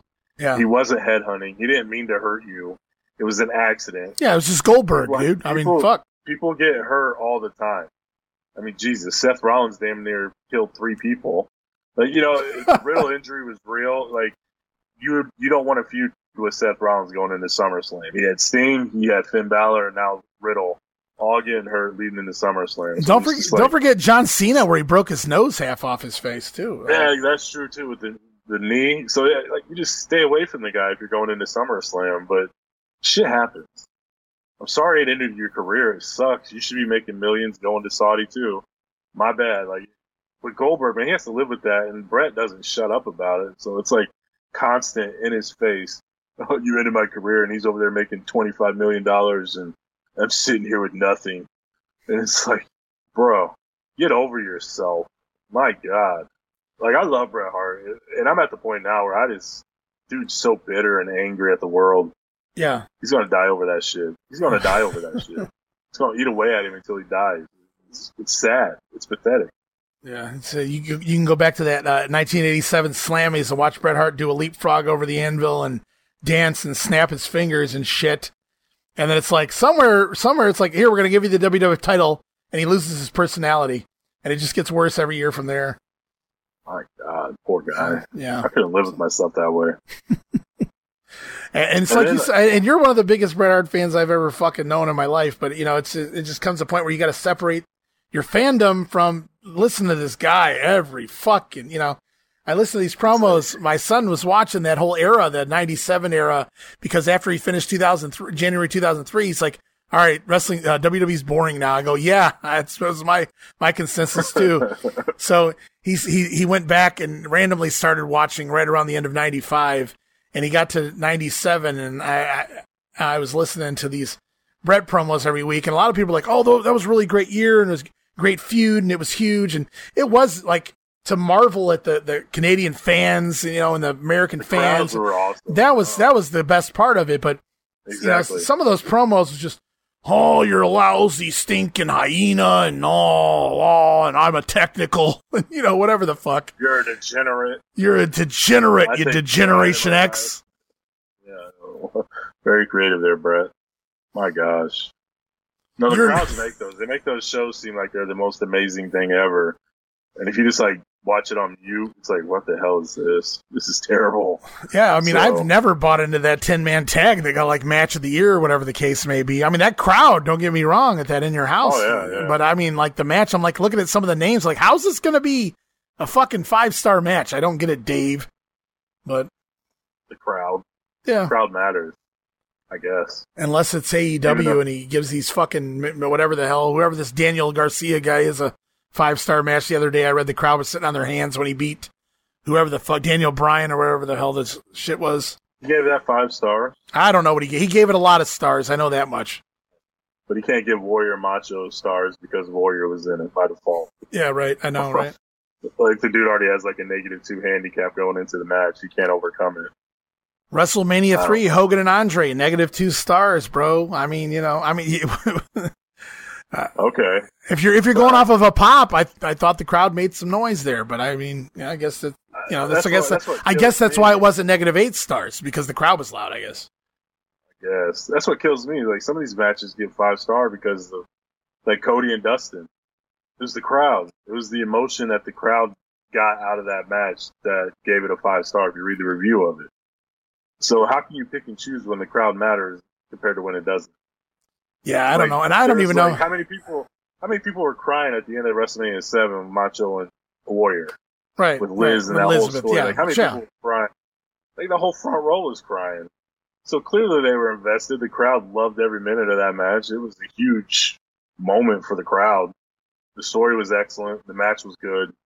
Everything was perfect. And he's like, it's four and a half because basically the Ultimate Warrior was in it. Yeah, there's no, not the Ultimate Warrior, the Anabolic Warrior. Come on. Yeah, my bad. If it, he's, he specifically said if it's anybody but the Ultimate Warrior, the Anabolic Warrior, this would have been five stars. Right. That makes no sense. yeah, you're preaching to the choir. and I don't know how we got here from Ric Flair's last match, but but yeah, for those who don't know, Conrad Thompson got himself involved in the finish. He simply threw brass knuckles to Andrade or whatever to hand to Ric Flair, who I read uh, whiffed. Yeah. Neither here nor there, Yeah. whatever. And Ric Flair gets the big cheap win, you know, dirtiest player in the game, whatever the case may be.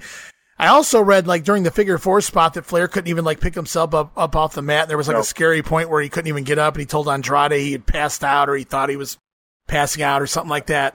So right before the nuts where he was laying there dead. He looked dead, honestly. I mean, it is what it is. It's over with. I hope it stays over with. But let's be honest. If somebody said, "Hey, Ric, I'll give you a million dollars," he's gonna fucking come out of retirement it tomorrow. It's Ric. Well, it's Ric Flair. You, you buy this. You got offered like what was it, seven hundred fifty thousand to do five more matches or something. Did you see that? No, I didn't. I didn't. that out there. No, I didn't see He made a comment. I can't. I can't remember the figure. It was, it was up there. So yeah, somebody offered me like five hundred or seven hundred fifty thousand if I did five more matches, and he told him no. This was it.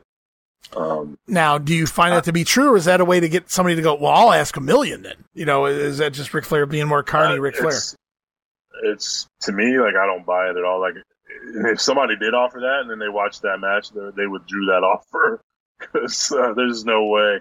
Yeah, that, um, that that dude's done. But I, I don't know. The ending was horrible, like you mentioned. He got I don't know why he was on the ground, but he was knocked out. I'm assuming Conrad was supposed to toss him the Nux, but Andre had to, Andrade had to go over and pick him up off the mat because he wasn't moving.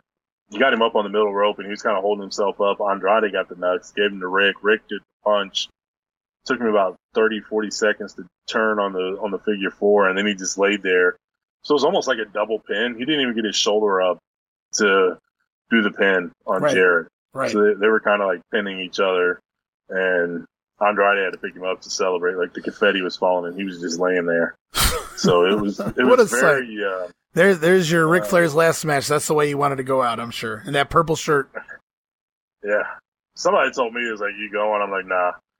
I seen Ric Flair's actual last match. I, I was at WrestleMania 24, so that to me will always be his last match. Yeah, I That mean, for all intents and last match. purposes. That was the perfect send off for a lot of people's greatest of all time. that's the end of the story. If you're if you're writing a book or if you're ever you know making a, a video of of his you know whatever shit, unless you're gonna tell how horrible the shit he did afterwards was, I mean that's where you're gonna end. You're gonna go and there it was. That was the end. Yeah, he had a few uh, scrimmage games afterwards, but you know those didn't really count.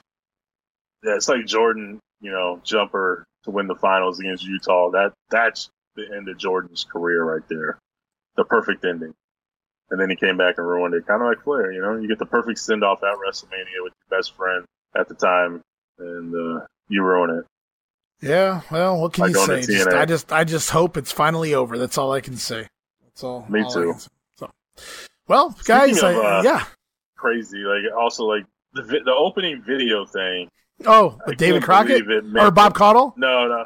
Well, that was awesome, but I'm talking the WWE thing that Oh, okay. Vince putting back in. Like he's like, you you restored my legacy or whatever. Like Yeah, it's like because it says thing Woo. ever happened. Yeah. Well, because he got fucking that nutty. in that opening video, and I'm, Yeah. I'm like, what the what the dude? You're Ric Flair. Yeah, it's that that blew my mind. Like that's that's the only thing he's worried about. Like who's who's even paying attention to that? Other than like the first time you see it and you're like, oh, that was kind of cool. I heard this guy, I heard that Yeah, guy. After yeah. that, when have you ever fucking pay attention to it again? Like I'm not waiting for this. To, like this isn't 1996. I'm not waiting for the fucking WWF tornado to come up and tell me over 50 years revolutionary fucking. Right. I, I'm not paying attention to that shit after a week or two. So it's, Exactly. And, and this is this this is the greatest moment of my career. Like, really, is it that deep? Like, even if you feel that way, keep that to yourself. Yeah, dude, that's crazy. fucking weird. They are weird. They're, they're him and Bret both. I don't know which one's worse. And it's so weird seeing some of the guys that were at the weekend festivities because these are the people that Flair's been most vocal shitting on over the years, like Bret and Mick Foley, and they're, and they're there and shit. So it's kind of like, and I know that he's made amends with like Foley over the years and stuff, but these guys still aren't like his best friends. Uh, let's let's just you know be honest or whatever. Really, the only one that probably does have a good rapport with him would be Taker, or maybe DDP, who was right behind Taker. Did you see that meme? No, I mean I know Taker was there. it was like 20 years later, and DDP still ta- stalking the Undertaker's wife Oh, okay, because he was gotcha. sitting right behind Michelle. Michelle McCool, yeah, okay, yeah, that's cool. thought that was pretty funny. Yeah, that's But, uh, cool. Yeah, I didn't see that one. I know he's trying to get Hogan in the building, but Hogan ain't leaving Florida. Not without a paycheck. How much you pay me, brother? No, no, That's exactly. Dude can barely uh, walk anyway. But, yeah. Well, guys, It is what we uh, touched on quite a bit of stuff here. Hopefully, you guys understand my situation that you know uh, led to uh, a lot of the shows going on hiatus. But rest assured, uh, new episodes right around the corner this month, August 2022. New episodes guaranteed of the Grenade of Monday Warfare. New stuff on Patreon coming up very shortly as well. So to all my patrons out there, again, thank you for continuing to subscribe. Um, you know, there hasn't been a lot of content. I don't think I put a lot of content out there in June. I apologize for that. July, I'll openly admit right here on the show, I wasn't able to get anything new up, uh, you know, and that killed me. I felt awful. I tried to think of ways, was there anything I can do uh, that I could just throw up quickly that would, you know, be satisfactory to my patrons. And I really couldn't come up with anything. And so anybody that, you know, was there for July, I'm sorry, but I will make it up to you. I'll give you double the content here over the next two, three months to make up for the downtime in most of June and all of July. Um, and I, and I lost a couple patrons over that time and I, I get it, guys. I get it. Hopefully I get you back. If I don't, you know, my bad, you know, unfortunately real life hit. And like I said, this isn't paying the bills. So I, I didn't feel obligated to make this, you know, as important as my, my family. Hopefully that changes over time. This does pay the bills. And then, you know, I, you got to go to work every day, whether you like it or not. But, but as the situation is right now, you know, I had to dedicate everything to the family and here we are. And, uh, but here we are back on the air and I, uh, certainly had an enjoyable time here speaking with you, Steve, for the last two, almost two and a half hours. Yeah, I've been excited to get back on here and shoot the shit with you. This was a good episode. I enjoyed it. Yeah, so see, guys, I don't just talk about old stuff. For those who don't listen to my shows with Tom Robinson and things, I do. I don't keep up with everything going on in today's world, but I do have opinions, and they're they're pretty strong ones at times about certain people, uh, as you might have might have heard throughout the show. Yeah. Uh, usually, I save this again for the TR shows. Tom really l- lays into people, and then I kind of you know throw in my two cents as well. But yeah, a little bit of a different person when I when it comes to giving my opinion about shit today versus back in the day when I enjoyed everything. But yeah, so Vince is retired. You know, Ric Flair is retired, and uh, I wish Tony Khan would retire. And that's that's where we are here this week. But uh, be back again very soon here, uh, specifically on the Grenade with an Ask Us Anything episode for those listening for Monday Warfare. We'll be back soon. I believe we we're right in the early part of June. I do believe we finished with Scott Hall being confronted with Sting, which would be the second week of of Scott Hall in WCW, which means the next episode of Nitro will feature the Big Bang. Kevin Nash coming into WCW. So we're right in the heat of things. We're just about ready for the NWO. So things are really picking up over there in WCW. Over the WWF, well, I'm not going to bullshit you guys. We're heading to the summer and Terrible. Austin 316 will be born anyway, if, if, if nothing else. But uh, yeah, other than that, you're right. Pretty much, yeah, terrible. Warrior Man here. We do have that. Warrior Man here. Not for long.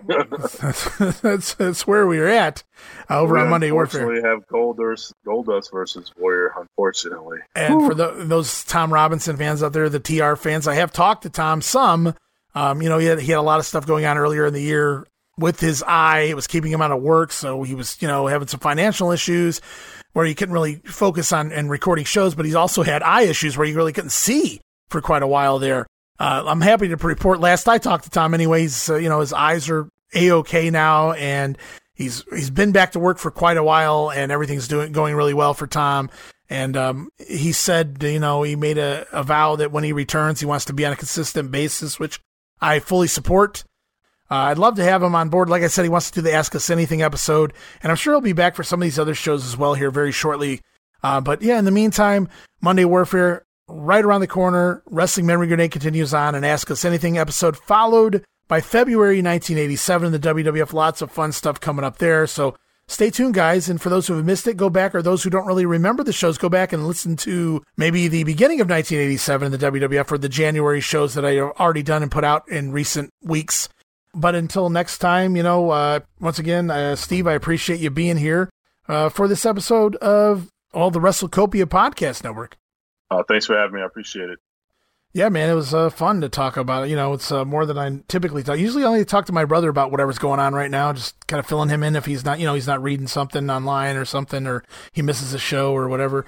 Uh, we'll or we'll talk about our thoughts about you know random things. But other than that, I don't really talk a whole lot about you know the current product. I, I try not to, but uh, every once in a while, it's all right to get everything off my chest, and I, that's what I feel like I did here today. And I hope you guys enjoyed. I hope you saw the different side of uh, of the show and, and enjoyed yourselves. And Steve, once again, thank you for being here, guys. And we'll be back very soon with new wrestling memory grenades, new Monday warfares, the battles within, and so much more here on the WrestleCopia Podcast Network. So for Steven Ekstat, this is Ray Russell once again saying thank you, guys, and we'll see you real soon.